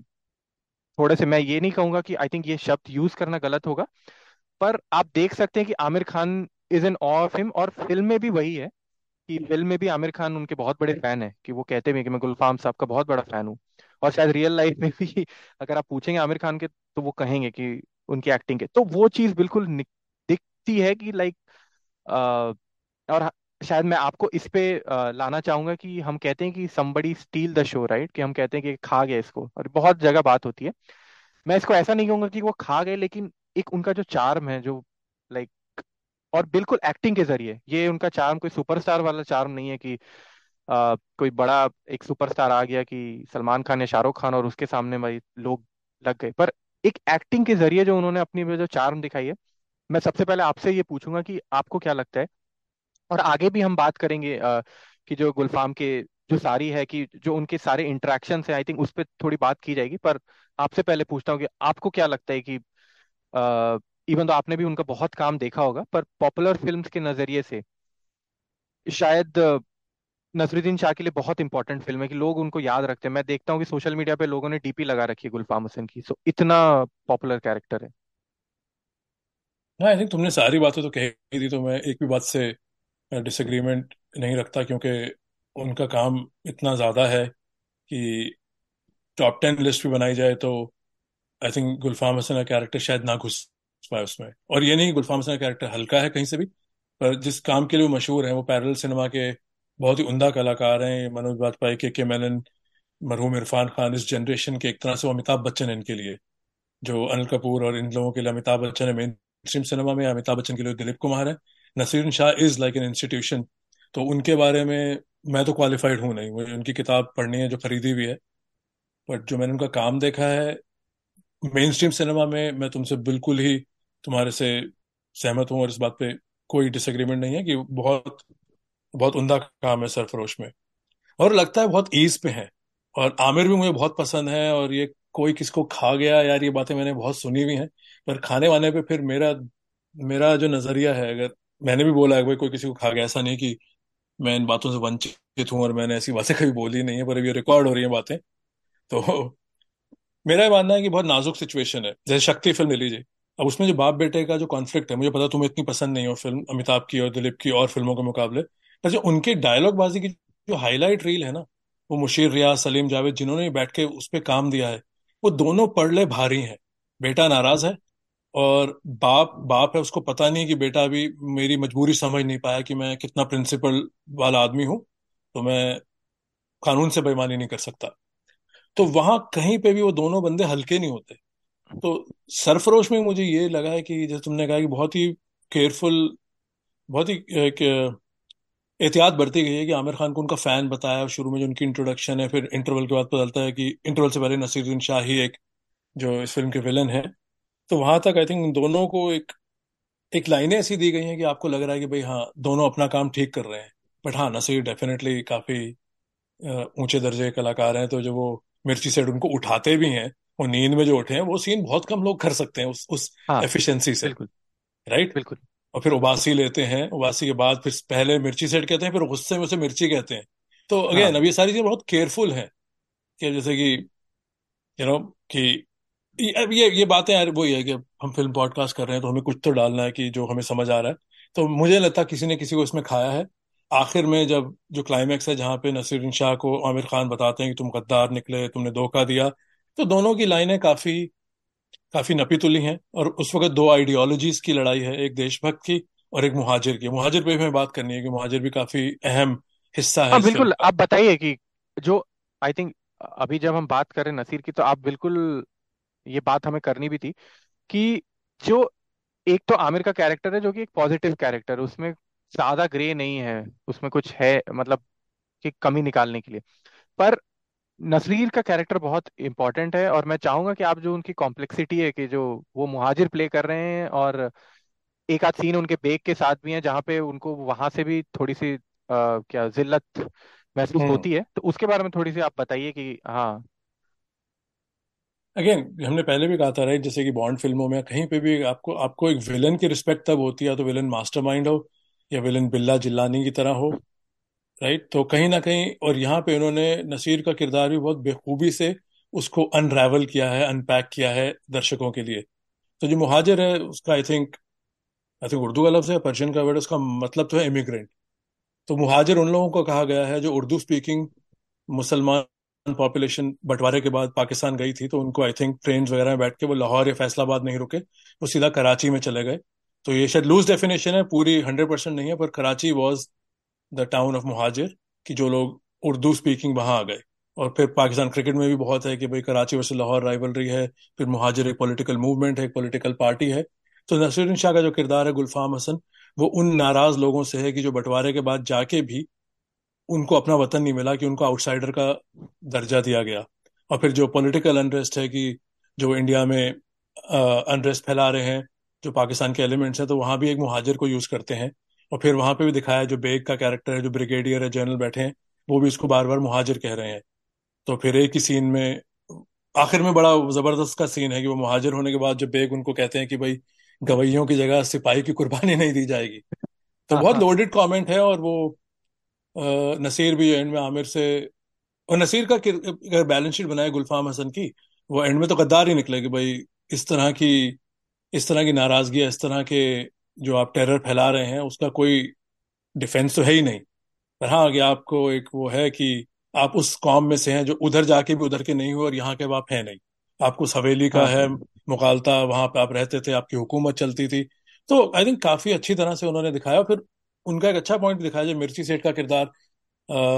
गुलफाम हसन के किरदार को कहता है कि अजय सिंह राठौर को यहीं गाड़ देते हैं, रेगिस्तान में उसको मुंबई वापस नहीं जाने देते। तो कहते नहीं, ये मेरा दोस्त है और ये दोस्त से गद्दारी मैं नहीं करूंगा। तो कहीं ना कहीं हाँ हाँ। इतने फ्लॉड कैरेक्टर का एक प्रिंसिपल व्यू है हर चीज में। और वहां पे भी जब वो कहते हैं कि हाजी कैसा है, हाजी का नुकसान हो गया, तो कहते हैं तुम लोगों ने मुझ पर इतना पैसा बनाया, वो नुकसान तुम लोग देखो, मैं वो नुकसान हाँ। नहीं भरूंगा। तो दिखाया कि वो is a man of conviction, is a man of wrong principles. पर फिल्मों में जब ऐसे दो किरदार खड़े किए जाएं, क्यों अजय की ट्रेजेक्टरी तो बहुत सिंपल है और बहुत रिस्पेक्टेबल है, जैसे तुमने कहा कोई ग्रे नहीं है जो आमिर का किरदार है कि वो देशभक्त फैमिली से है, उसकी लाइफ में एक ऐसी हादसा होता है, वो सब छोड़ छाड़ के वो लोग मूव हो जाते हैं दिल्ली से। और फिर जब दिखाया है कि वो एसीपी बन गए हैं और आईएएस जैसी, ये नहीं कि आईएएस को बहुत ल्यूक्रेटिव जॉब है but compare to IPS, IAS is more I think more respected job. तो वो नौकरी छोड़ के वो उस लाइन ऑफ ड्यूटी में आ जाते हैं जहाँ पे उनको उनकी उनको देश की सेवा करनी है और देश के दुश्मनों का सर्वनाश करना है, अगर किसी कॉमिक की लाइन कोट करूं तो। इर, इर, वही है अनस्टॉपेबल, क्या कहते हैं, ऑब्जेक्ट रेजिस्टेबल फोर्स या रेजिस्टेबल, तो वही दिखाए हैं दोनों। तो इतनी मारधाड़ नहीं है फिल्म में, पर दोनों के आई थिंक माइंडसेट, एक मास्टरमाइंड है और एक बिल्कुल ही तुमने कहा shrewd student of the game है जो पूरे पुलिस प्रोसीजर के हिसाब से स्टेप बाय स्टेप आगे बढ़ रहे हैं आ, अपने अंजाम तक पहुंचने के लिए। तो काफी मजा आता है इन दोनों की कहानी और इनकी दोस्ती का सिलसिला फिर आखिरी सीन तक देख के। तो पता नहीं मैं, मैं तुम्हारे को जवाब दिया, मैंने बहुत लंबा बोल दिया नसीर के बारे में, बट आई थिंक इस... नसीर के बारे में मैं एक और चीज सॉरी मैं एक और चीज कहना चाहूंगा कि जो आपने वो जो बात कही ना कि वो कहते हैं कि नफे नुकसान वाली बात, वो बड़ा ही अच्छा सीन है। कि एक है कि वो बकरी का जो उन्होंने जो कान काट दिया है, उसके बाद वो जो डायलॉग है उनका, वो अगर आपको आपको याद होगा, वो कहते हैं कि सियासत के दलालों ने यहाँ पे लकीरें खींच दी, और फिर वो बड़े एक ना अच्छे तरीके से वो बात कहते हैं कि और फिर ये दोनों तरफ के जाहिलों को आज़ादी मिल गई कि कौन गधा तख्त पे बैठेगा। और मुझे बड़ा अच्छा लगता था वो डायलॉग, और आज भी आई थिंक वो काफी वैलिड होगा वो डायलॉग। तो वो एक ना वो एक अपने आप से जो इंसान बात कर रहे हैं ना, जो अपने आप से वो बेसिकली आप आप अपने कभी पुराने घर जाएं और आप बात कर रहे हैं और आप बहुत हर्ट हैं और आप आई थिंक वो नॉस्टैल्जिया है उनका जो हम यूज करते हैं आजकल बहुत वर्ड। और तुरंत फिर जब वो मिर्ची आता है तो फिर वो जो एक गुस्सा उनके चेहरे पे, फिर वो कहते हैं कि उससे उसके नफे नुकसान से मुझे क्या, उन्होंने जो आपने कहा वो बात। तो ये भी एक एक्टिंग की कला है कि वो नसीर, और ऑब्वियसली उन्होंने बड़े डिफरेंट शॉट्स में दिया हो जो भी, लेकिन जो वो एक्टिंग कर रहे हैं वहाँ पे वो बिल्कुल आपको उनकी जो लेयर्स है, मैं कह रहा हूँ कि बहुत, और ऑब्वियसली उनका कैरेक्टर बिकॉज ग्रे है और आपने जैसे कहा कि मुहाजिर है, कि दोनों तरफ से ही एक तरह से फंस चुका है वो, है ना। आ, तो बहुत कॉम्प्लेक्स कैरेक्टर, और वो उसके लिए आई थिंक बड़ा अदाकार ही चाहिए जो ऐसे कॉम्प्लेक्स कैरेक्टर प्ले कर सकता है। और शायद वो जो वहाँ पे भी जो सीन है जो सोनाली बेंद्रे का, जो वो कहती है कि डोंट माइंड मुहाजिर क्या है गुलफाम साहब, तो वहाँ पे वो समझाते हैं। और वो आई थिंक बिकॉज वो एक डिप्लोमेटिक पार्टी में बैठे हुए हैं और वहाँ पे उन्हें बेग को एक की तरफ थोड़ा सा कटाक्ष भी करना है और शायद इन्हें भी बताना है कि भाई कि वो जो पूछ रही है सवाल उसका जवाब देना है। तो डायलॉग तो है ही, पर वो जिस तरह से कह रहे हैं, मैं चाहूंगा कि जो भी सुन रहे हैं वो फिर से जाके वो सीन देखें और आप देखेंगे कि वो किस तरह की आ, अदाकारी कर रहे हैं वहाँ पर। तो बिल्कुल नसरुद्दीन शाह के बारे में जैसे ही जो हमने शुरू में कहा कि जो जितनी तारीफ की जाए वो कम है। बिल्कुल, चलिए मैं तो एक क्रिकेट एनालॉजी भी डाल दूंगा। अगर ये बैटिंग पिच है तो वो उस पर डबल सेंचुरी मार गए हैं, और अगर ये बॉलिंग पिच है तो सबसे कंफर्टेबल बल्लेबाज वही लगे। और इसमें मैं आमिर की कोई बुराई नहीं कर रहा, बल्कि तुम्हारे से मैं सहमत हूँ कि आमिर जो उनके इतने बड़े फैन है, जब ऐसे किरदार ऐसे बड़े कलाकार के आप काम करते हैं तो आई एम श्योर आमिर ने अपनी गेम बहुत एलिवेट की होगी, अपनी लाइंस बहुत रिहर्स की होंगी, क्योंकि बार बार मौका नहीं मिलेगा नसीरुद्दीन शाह से ऐसे इवन टर्म्स पे। और ये किसी भी एक्टर का ड्रीम है, राइट, ये नसीर या दिलीप कुमार या अमिताभ बच्चन के साथ आपको ऐसा रोल मिले तो मजा आया देख के। बट आई थिंक नसीर अपनी लीग में लगते हैं, और और ये आमिर खान पे कोई नॉक नहीं है, आमिर खान बहुत ही काबिल एक्टर है, बट आई थिंक। और चलिए तो फिर आगे बढ़ाते हैं साकिब भाई, आमिर खान पे थोड़ी सी बात करते हैं कि मुझे तो आमिर खान का भी जो उन्होंने जिस तरह से ये किरदार निभाया है मुझे तो बड़ा पसंद है। कि जो हमने शुरुआत की जो सीन की बात करी, जब पहली बार मिलते हैं गुलफाम से, तो वो जो दो तीन लाइनें वो कहते हैं, वो उससे कहते हैं कि कोई शक तो कहते हैं कि अगर है भी तो दूर किए देता हूँ। तो मुझे लगता है बिल्कुल आमिर खान के कारण कहीं पे भी ये नहीं है कि बिकॉज वो लाइन्स उनकी थोड़ी सी ये भी कह लीजिए कि गुलफाम हसन की लाइन्स भी चार्मिंग है और फिर अदाकारी तो है ही, लेकिन आमिर खान ने अपना किरदार बखूबी निभाया मैं मानता हूँ। तो मैं एक दो सीन के बताता हूँ कि जहाँ मुझे बड़ा अच्छा लगा कि आमिर खान ने जिस तरह से एक्टिंग की है। एक तो वो सीन है जब उनके हाथ से वो जो वो जो बंदा उनका एक एक कैरेक्टर उनका पीछा कर रहा होता है जिसको लगाया होता है सुल्तान ने, और जब वो उनके हाथ से निकल जाता है तो वो जब वो पुलिस वालों को डांट रहे होते हैं और वो कह रहे होते हैं कि वो सबसे एक एक चीज़ पूछते हैं कि तुम क्या कर रहे थे। जो हवल एक ट्रैफिक पे रहता है और एक हवलदार रहता है, तो वो कहता है मैं पान लेने जा रहा था, वो कह रहा था कि सर मैं चालान काट रहा था। तो वहां पे मुझे आमिर खान की एक्टिंग बड़ी पसंद आई, और मैंने दोबारा भी मैं जब भी वो सीन देखता हूँ तो वो सीन भी बड़ा पावरफुल लगता है। कि और उस सीन की एंडिंग इस तरह से होती है कि वो बज्जू से कहते हैं कि इस आ, फोटो की मुझे दस कॉपी चाहिए, और वो दोबारा कहते हैं कितनी, और फिर बज्जू बिकॉज वो सीनियर है तो वो कहता है दस। और तो मैं मानता हूँ कि आमिर खान ने ओवरऑल, और आमिर खान के लिए भी even though it's a positive character but कुछ कुछ चीज़ें हैं जहाँ पे उनको भी वो लेयर्स दिखानी है। जैसे कि जब वो अपने घर में अपने माता पिता के साथ बात कर रहे हैं, या जब वो सोनाली बेंद्रे के साथ जो उनका ट्रैक चल रहा है, और बीच बीच में एक आध ऐसे इंसिडेंट आते हैं जहाँ पे सोनाली बेंद्रे को जब वो जब वो बंदा पीछा भी कर रहा होता है, जब एक तो वो सोनाली बेंद्रे के साथ है लेकिन वो एक एसीपी, उन्हें पता है कि एक बंदा पीछा कर रहा है। तो थोड़ी बहुत मैं समझता हूँ वहाँ पे भी कॉम्प्लेक्सिटी है, और उन्होंने आमिर खान ने भी एक अच्छा काम किया है उस पिक्चर में। तो बहुत जबरदस्त काम, आप क्या कहना चाहेंगे? हाँ नहीं नहीं बिल्कुल, बहुत जबरदस्त काम किया। आमिर एक सीरियस संजीदा एक्टर हैं, और एसीपी राठौर एक बहुत ही सिंसियर कैरेक्टर है, तो आई थिंक कहीं ना कहीं वो संगम तो है ही। और आमिर खान के बारे में कहा भी जाता है कि ये रोल में इनकी एक पॉजिटिव इंटरफेरेंस रहती है, तो वो निखर के आया है काफी स्क्रीन पे। आ, कम शब्दों वाले इंसान दिखाएं, एक्शन में बिलीव करते हैं, पर ऐसा एक्शन नहीं कितने मारने वाला। उनका एक्शन है स्ट्रेटेजाइज करना, और हमेशा आ, एक तरह शतरंज की बरसात बिछी हुई है, तो उसमें आगे रहना और फिर बहुत जल्दी अगली मूव समझना, तो काफी वो सीन बहुत जबरदस्त है। भाजी का किरदार इनको अस्पताल में मारने आता है, इनकी टांग टूटी हुई है, तो उस सीन में चाहे एक्शन है, है पर उसमें एक्टिंग बहुत अच्छी है। उस सीढ़ियों से नीचे आमिर खान को खींचते हुए ले जाते हैं, तो ये सारे सीन ऐसे थे जो उस टाइम इतने नहीं देखे गए थे। इसको मैं परिंदा के जैसे परिंदा मैंने पहले भी कहा है कि परिंदा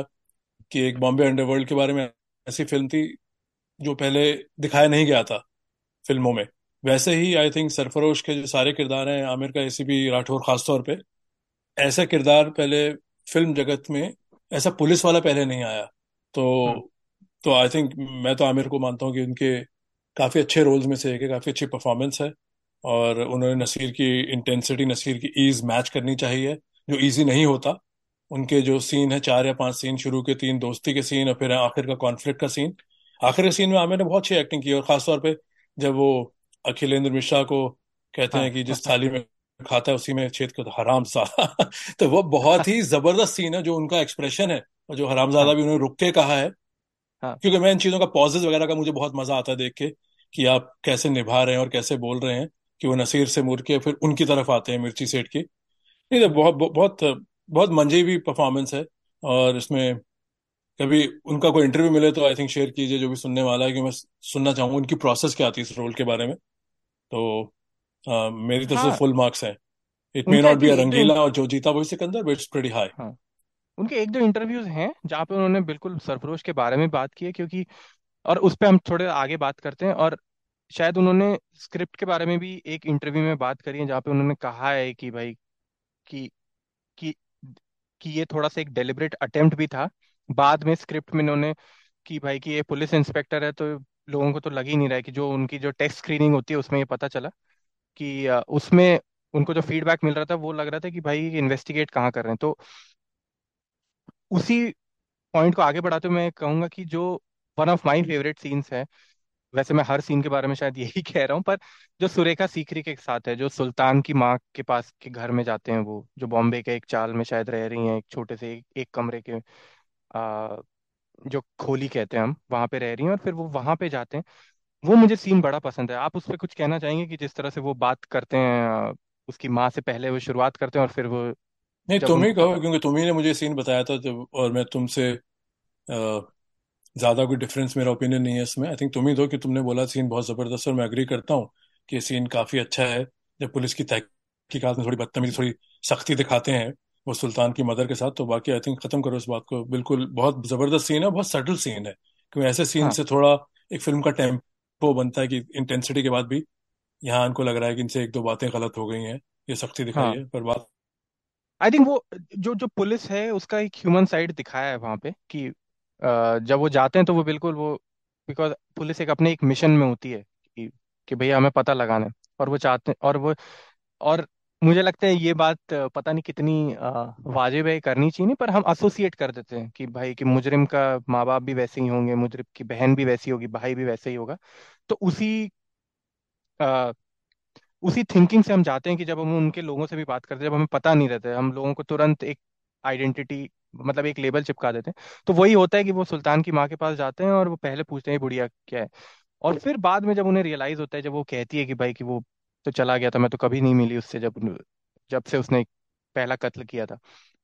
और वो मुझे सीन बहुत पसंद आता है जब आमिर खान कहते हैं कि माफ कीजिएगा, सख्ती बरतनी पड़ती है, और फिर वो बाद में आती हैं और वो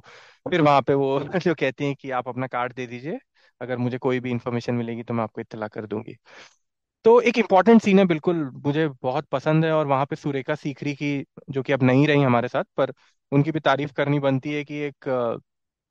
उनको शायद लोगों पॉपुलर कल्चर में वो, तो अगर टीवी आपने देखा है नाइन्टीज में तो बिल्कुल वो सबके जहन में बसी हुई हैं, पर अ, अभी वो पॉपुलर कल्चर में थोड़ा सा और ज्यादा, ज- खास करके मैं कहूँगा कि जो बदायूं फिल्म आई थी उसके बाद उनको लोगों ने ज्यादा अप्रिशिएट करना शुरू किया था। पर एक ये है कि एक जो बहुत ही मंझी कलाकार हैं, अ,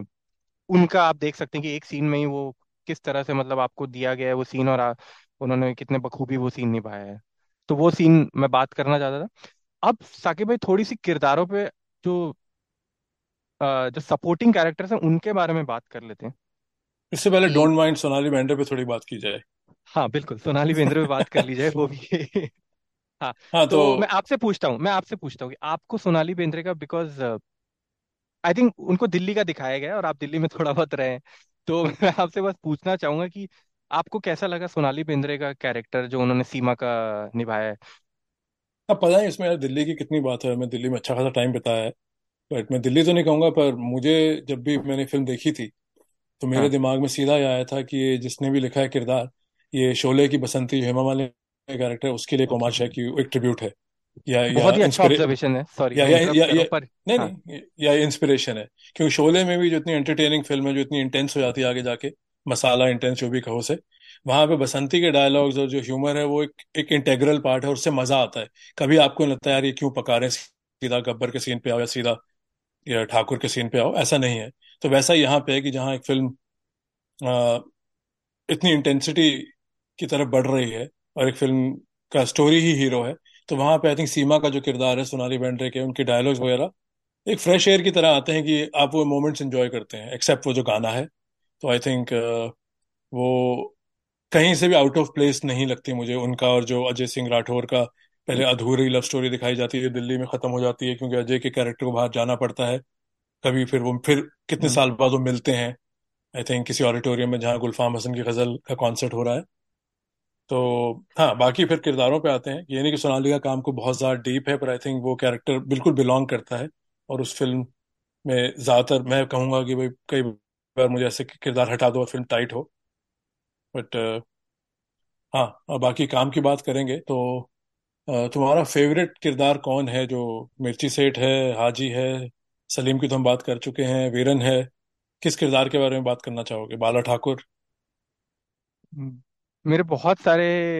फेवरेट कैरेक्टर्स हैं, पर मैं पटका की बात करना चाहूंगा कि पटका जो वो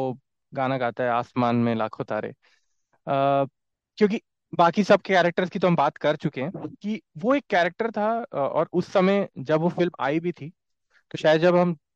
दोस्तों के साथ बात करते थे या कभी भी आपकी अगर सरफरोश को लेके किसी से बात हो तो वो जो जिस तरह से उसने कॉमिक तरीके से वो प्ले किया है पटका का कैरेक्टर, वो आपके दिमाग में बस चुका है। मतलब अ, जो एक बिल्कुल क्या बोलते हैं कि जो ईव टीजिंग कर रहा है और उसके बाद फिर वो लेकिन पुलिस को info- पुलिस को इंफॉर्मेशन भी दे रहा है। और मुझे खास करके वो सीन बड़ा पसंद आता है जब उसको पैसे देता है सलीम, तो वो उसको कहता है कि अ, कि जब वो पैसे देते तो कहता है कि नहीं ये आप मेरी तरफ से रखिए, ये आप उसके जो ड्राइवर है उसको मार दीजिएगा। तो मुझे बड़ी अभी अभी भी हंसी आती है कि एक जो फकीर से लोग होते हैं राइट, जिनके पास कुछ नहीं है पर एक जो केयरफ्रीनेस होती है और एक जो दिलेरी होती है, जो हम कहते हैं कि बिल्कुल अ, है कि भाई कि मेरे को कैसे बोल दिया तूने, है ना, जबकि वो कुछ नहीं है। एक ही इज अ रोड साइडर, उसका शायद होमलेस ही है वो। तो एक वो कैरेक्टर है। बाकी मैं एक और चीज जो बात करना चाहता था इस फिल्म में वो है जो आमिर की फैमिली दिखाई गई है। अ, तो मैं आपसे ये पूछूंगा कि अगेन जो उसकी शुरू की फैमिली दिखाई है कि वहां पे वो दिल्ली में मिडिल क्लास अपब्रिंगिंग है उसकी, उसके फादर मदर, और मदर की एक्टिंग बहुत अ, अ, बहुत अच्छी लगी है मुझे स्मिता जयकर की। कि वो शुरू में भी आप देखेंगे कि अगेन वो चीज रिपीट होती है कि वो पहले अपने पति को रोक रही है कि तुम्हें क्या जरूरत है जाके गवाही देने की, और फिर बाद में भी जब वो अ, आमिर खान बाहर जा रहे हैं तो वो कह रही है कि और नहीं है कि कोई पुलिस वाले, तुम ही क्यों जा रहे हो। तो ये बहुत एक नॉर्मल सी आई थिंक मिडिल क्लास बातें होती हैं जो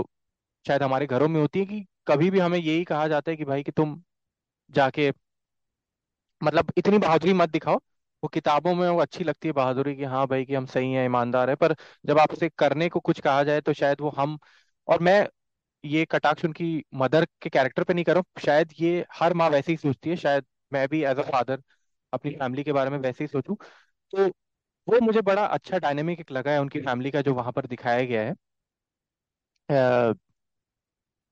कि जो एक तरफ से एक तरफ से रोका भी जा रहा है पर अ, और वो अ, एक बेटा उनके जो खो भी चुकी हाँ हैं, तो आई थिंक वहां पे ये भी हमें बात उस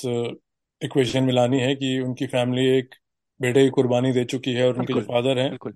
उनको भी पै, पै, यो पैरालाइज तो नहीं हुए, पर आई थिंक काफी उनको चोट पहुंची, और उसके बाद वो पहुंची। कभी हाँ फुली हंड्रेड परसेंट वो नहीं हुए, एक्टिव नहीं हुए ना। वो ब- बोलने में उनको तकलीफ है, जो भी उनके गले में हमेशा वो प्लास्टर चढ़ा रहता है। तो बिल्कुल, बस तुम्हारी वो बात तो बिल्कुल जायज़ है कि जो माँ है और जो फैमिली के मेंबर होंगे वो नहीं चाहेंगे कि भाई किसी ऐसी चीज में जाओ जहां आपको जोखिम हो। और वो आइडियल आइडियलिज्म और रियलिज्म के बीच की बहुत फाइन लाइन है, जो फैमिली के लोग चाहेंगे कि भाई अपनी जान को जोखिम ना डालो या तुम मुसीबत ना लो। तो ऐसी middle class family, I think ये इसमें कुछ वो गलत नहीं है कि। तो और हाँ, बाकी दिल्ली में तुम भी जा रहे होगे आई थिंक, तुम्हारी सिटी में कहाँ, अ, भिलाई में, राइट? हाँ, तो वहां पे तुमने भी ऐसी फैमिलीज बहुत देखी होंगी। तो आई थिंक कोई दिल्ली की फैमिली और भिलाई की फैमिली डिफरेंट नहीं है। और अम, मैं आर्मी स्कूल गया हूँ, तो मेरे काफी फ्रेंड्स आर्मी फैमिली से हैं। मेरे फादर भी आर्मी में थे, पर वो मेरी पैदाइश से पहले उन्होंने आर्मी छोड़ दी थी। तो ऐसे देशभक्त लोगों के आसपास मैं बहुत रहा हूँ, जिन जिनका मकसद ही था कि सर्विस में जाना ही जाना है। जिन फैमिलीज की परंपरा थी कि भाई एनडीए तो क्लियर करना ही है, फौज में तो जाना ही है। तो हाँ, मतलब मैं- और मैंने ऐसे लोग भी देखे हुए हैं कि अ, जो जो कभी फौज में नहीं जाएंगे, ना कभी जाना चाहेंगे। तो अ, ह- हर तरह का इंसान है इसमें। बट हाँ, पर मुझे फौज में लगता है जाने वैसा की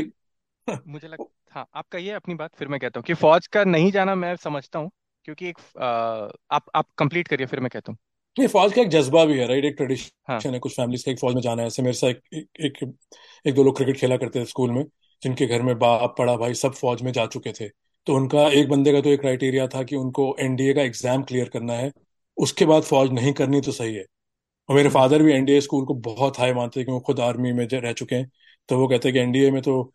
Uh, कितने ऐसे कंट्रीज हैं मिडिल ईस्ट और कहाँ कहाँ अफ्रीका वगैरह से, जहाँ से रॉयल फैमिली के लोग आते थे just to become a gentleman, कि एनडीए में आके आपको इंसान बनाया जाता है, कि आपको टाइम की पाबंदी, खाना पीना, डिसिप्लिन, फिटनेस। तो एनडीए की एक अपनी शान है। अगर आप अगर आर्मी वालों से बात की जाए, नेशनल डिफेंस अकेडमी, तो ये खैर आर्मी की फिल्म नहीं है, पर मैं मैं आर्मी वालों को जानता हूँ, तो मैं पुलिस वालों को इतना नहीं जानता। तो हाँ, और आई थिंक इसमें कोई आयरनी नहीं है कि आमिर खान तैयार है अपने आप को देश के लिए लुटाने के लिए। उनके फादर एंड में कहते हैं तुम जाओ, डिस्पाइट उनके भाई की कुर्बानी हो चुकी है, उनके फादर को लाइफ लॉन्ग एक इंजरी हो चुकी है, पर वो कहते हैं नहीं, इसको आज ना रोको। तो वो आई थिंक किसी भी घर की कहानी हाँ, हो कि भाई जहाँ आप एक कुर्बानी दे चुके हैं, तो माँ कभी नहीं चाहेगी उनका दूसरा बेटा भी लाइन ऑफ ड्यूटी में मारा जाए। हाँ। तो और उनकी माँ की मैं ये बात कहना चाहूंगा कि वो अपने पति को भी शुरू में भी रोक रही थी, जब वो हादसा नहीं भी हो रहा था, तो आई थिंक वो एक डर तो रहता ही है कि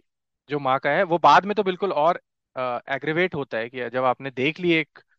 जब हादसा, उसके बाद तो आप बिल्कुल ही और क्या बोलते हैं सतर्क हो जाते हैं कि भाई अब तो बिल्कुल ही नहीं करना चाहिए।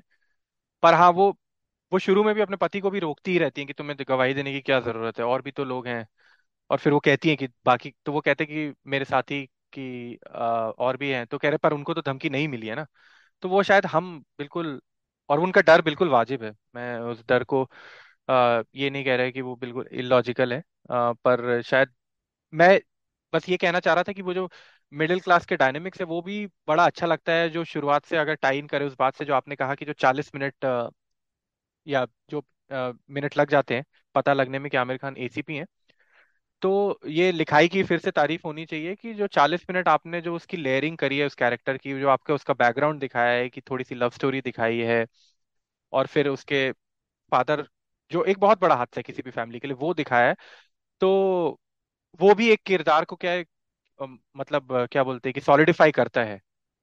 जो आमिर खान का कैरेक्टर है वो इसीलिए अच्छा लगता है कि वो हर फिल्म में शायद देखने नहीं मिलता है, और फिल्म में मैं हमेशा समझता हूँ कि वो, जैसे कि आपने भी कहा था कि शायद ओटीटी होती तो आपके पास आठ नौ घंटे हैं वो किरदार के एक एक लेयर दिखाने की, वो इससे मिल रहा है, इससे कैसे बात कर रहा है, पर फिल्म में वो आपके पास स्कोप बहुत कम होता है। पर उसी में उन्होंने वो जो शुरू के चालीस मिनट में वो जो आमिर खान के कैरेक्टर की पूरी जो एक हिस्ट्री बयां कर दी है, वो वो बड़े अ- अच्छे तरीके से करी है। और उन्होंने बिल्कुल, अगर ये कोई मैच हो तो अपोनेंट्स भी इंट्रोड्यूस कर दिए, राइट। पहला सीन जो वीरन का है, राइट, तो पूरा उन्होंने एक हाँ स्टेज सेट की गई है, क्या हो रहा है, हथियार कहाँ आ रहे हैं। वो बहुत ही एक तरह से एक एक मर्सीलेस सीन है, कि जिस हिसाब से उस शादी वाली बस को रोका जाता है, फिर उनके जेवर वगैरह पैसा छीन के उन सबको हाँ मारा जाता है। तो वहां से उन्होंने बहुत ही एक अ, जैसे कहते हैं कई फिल्मों में होता है कि भाई आप स्टार्ट करते हैं, इधर उधर बात करें, अगर आप वीडियो पे देख रहे हैं, वो सीन बिल्कुल आपको बात करने से हटा देता है, कहते हैं, चलो भाई ध्यान दो। तो वो ऐसी एंट्री नहीं है। जैसे मैंने घायल का भी कहा था, पहले सीन में सनी देओल जेल में है, ताजी रातें हैं, अजय मेहरा को ये ये हो हम्म गया है, तो वो सीन हाँ कुछ ऐसे होते हैं कि बिल्कुल आपको कहते हैं भाई कुछ होने वाला है और ध्यान दो, और वहीं से फिर आपकी पूरी अटेंशन, तवज्जो जिसे कहते हैं उर्दू में, वो पकड़ लेता है और फिर आप हिलते नहीं है। तो हम किरदारों की हाँ बात कर रहे हैं, तो एक और किरदार है इसमें, इसको मैं भूलना नहीं चाहता, तुम उसके बारे में बात करो, जो आज की दुनिया का बहुत माना हुआ एक्टर है। तो नवाज की डेब्यू थी, यहाँ पे बात की जाए उस पर भी। हाँ हाँ हाँ हाँ बिल्कुल। आ, सबसे खास बात मुझे इस इस इस न, इस कैरेक्टर की जो लगती है ना नवाज की, कि जब मुझे बिल्कुल याद है कि जब हम फिल्म देख के निकले थे और जब दोबारा भी देखते थे, तो हमेशा ये सीन मुझे बड़ा अच्छा लगता था कि ये जो बंदा रो रहा है ना, वो किस तरह से रो रहा है, वो कह रहा है कि साहब मैंने कुछ नहीं किया, बिल्कुल मतलब। और नवाज ने अब, बिकॉज उसका इतना काम हमने देख लिया है, तो बहुत सारे जगह पे मुझे वो झलकियां दिखती हैं उसकी, कि कि कि ये ये एक्टिंग इसने की है। और ये बहुत काफी बाद में ही पता चला हमें कि नवाज वहां पे था सरफरोश में, कि वो उसका नाम नवाज था। वो कैरेक्टर मतलब अ, वो कह लीजिए कि वो जो कितना एक या दो मिनट की स्क्रीन टाइम है वहां पे, तो वो जिस तरह से कर रहा है एक्टिंग, वो मतलब उस समय तो शायद आपको लगे कि यार ये तो फिलर एक्टर है, किसी को बस आपने बुला के एक्टिंग करवा दी है है ना, और वो शायद रो रहा है। पर बाद में आपका नजरिया बिल्कुल बदल जाता है, कि वो आपको लगता है कि नहीं बिल्कुल इसने जान डाली है उस सीन में भी, वो जिस तरह से रो रहा है और वो एक्टिंग कर रहा है। और मैं इसी को कड़ी को जोड़ते हुए तलाश पे आऊंगा, कि तलाश में भी एक सीन है जहाँ पे अ, दो सीन है जहाँ पे आमिर खान जीप से आते हैं, पुलिस जीप से, और वो वो देख लेता है नवाज, लेकिन वो इग्नोर कर रहा है उनको, और फिर वो उसको बुलाते हैं, तो वो कहता है साहब मेरे को बुला रहे हैं, तो वो कहता है कि आमिर खान हाँ तुम्हारा ही नाम है ना तैमर हम्म, तैमूर। तो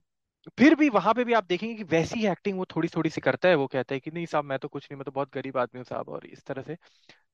अ, तो नवाज का एक तो ये है, और फिर एक सीन दोबारा जो मुझे तलाश में याद है कि वो जब इंटरोगेट करते हैं तो आमिर खान वहां पे उसको कहते हैं कि इसको छोड़ दो, है ना। हाँ, पर ये बड़ी इंटरेस्टिंग बात है कि अ, ब- शायद नवाज पे कभी हम करें पॉड, कि जो उसने वो दो मिनट किए हैं वो, मैं तो जितना जानता हूँ अ, और जितना मैंने अ, सरफरोश देखी थी, तो मुझे उस समय भी वो किरदार बिल्कुल याद था, भले मुझे नाम नहीं पता था, पर अ, वो एक छाप बिल्कुल छोड़ी थी नवाज के उस अ, दो मिनट के कैरेक्टर ने। और ऐसे बहुत सारे कैरेक्टर्स हैं सरफरोश में। अ, पहले मैं आपसे पूछ लेता हूँ कि क्या आ, आपको उस समय वो सीन उतना पसंद था जो वो नवाज वाला सीन था, क्योंकि बाद में तो हम सबको पता चला कि नवाज का ये सीन था सरफरोश में कि अ, तो शायद आपने भी ब- उतनी ही गहराई से नोटिस किया था कि अ, मतलब मैं सीन की बात कर रहा हूँ, कोई भी ये नहीं, तो मैं नहीं कह हाँ मैं जानता गुलफाम साहब को कोट करूंगा, मैं उस ईमानदारी से इस बात का जवाब नहीं दे सकता क्योंकि अब मुझे नहीं पता सच्चाई क्या है, क्योंकि इतना टाइम हो गया है। पर हाँ मैं ये तो कहूंगा कि जब नवाज का राइज हुआ है टू थाउजेंड टेन्स वगैरह के आसपास, तो हम सब ने उनके आईएमडीबी या विकिपीडिया पेज पे जाके देखा है जो भी, अ, हाँ तो तब मुझे पता चला कि इन्होंने सरफरोश में पहले काम किया, तो मुझे वो सीन याद नहीं है। हाँ, पर फिल्म ओके दोबारा देख के मुझे वो सीन तब अच्छा लगा था, किस तरह से उन्होंने डरा के और दीवार में गोली मार के उन अ, हाँ उन लोगों से सच्चाई या जो इन्फॉर्मेशन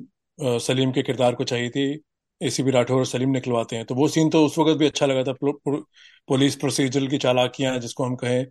उनकी एक लिस्ट बनानी चाहिए इस फिल्म के बाद तो। पर हाँ, मुझे किरदार याद नहीं था। हाँ और नहीं, मैं उसमें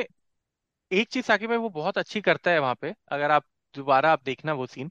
जब वो कहता है अ, वो जो साइड में उसके खड़ा है बंदा, उसको रोते रोते बोलता है अरे तू भी बोल ना आई थिंक होता है, जब आप पुलिस के हाँ सामने खड़े हैं तो आप नहीं, वो कन्विंस नहीं मैंने कर पा देखा पा है, रहे हैं कि भाई मैंने कुछ नहीं किया। हाँ हाँ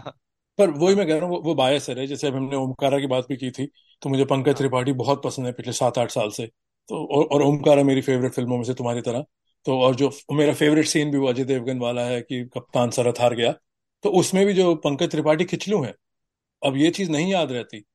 क्योंकि ध्यान नहीं दिया था, ध्यान उस वक्त कप्तान पे और अ, और ओमकारा पे था। और हाँ फिर पंकज का, जब पंकज की हिस्ट्री देखी और फोन निकाल के उनका देखा कहाँ शुरू, फिर मैं ओमकारा में कहाँ थे,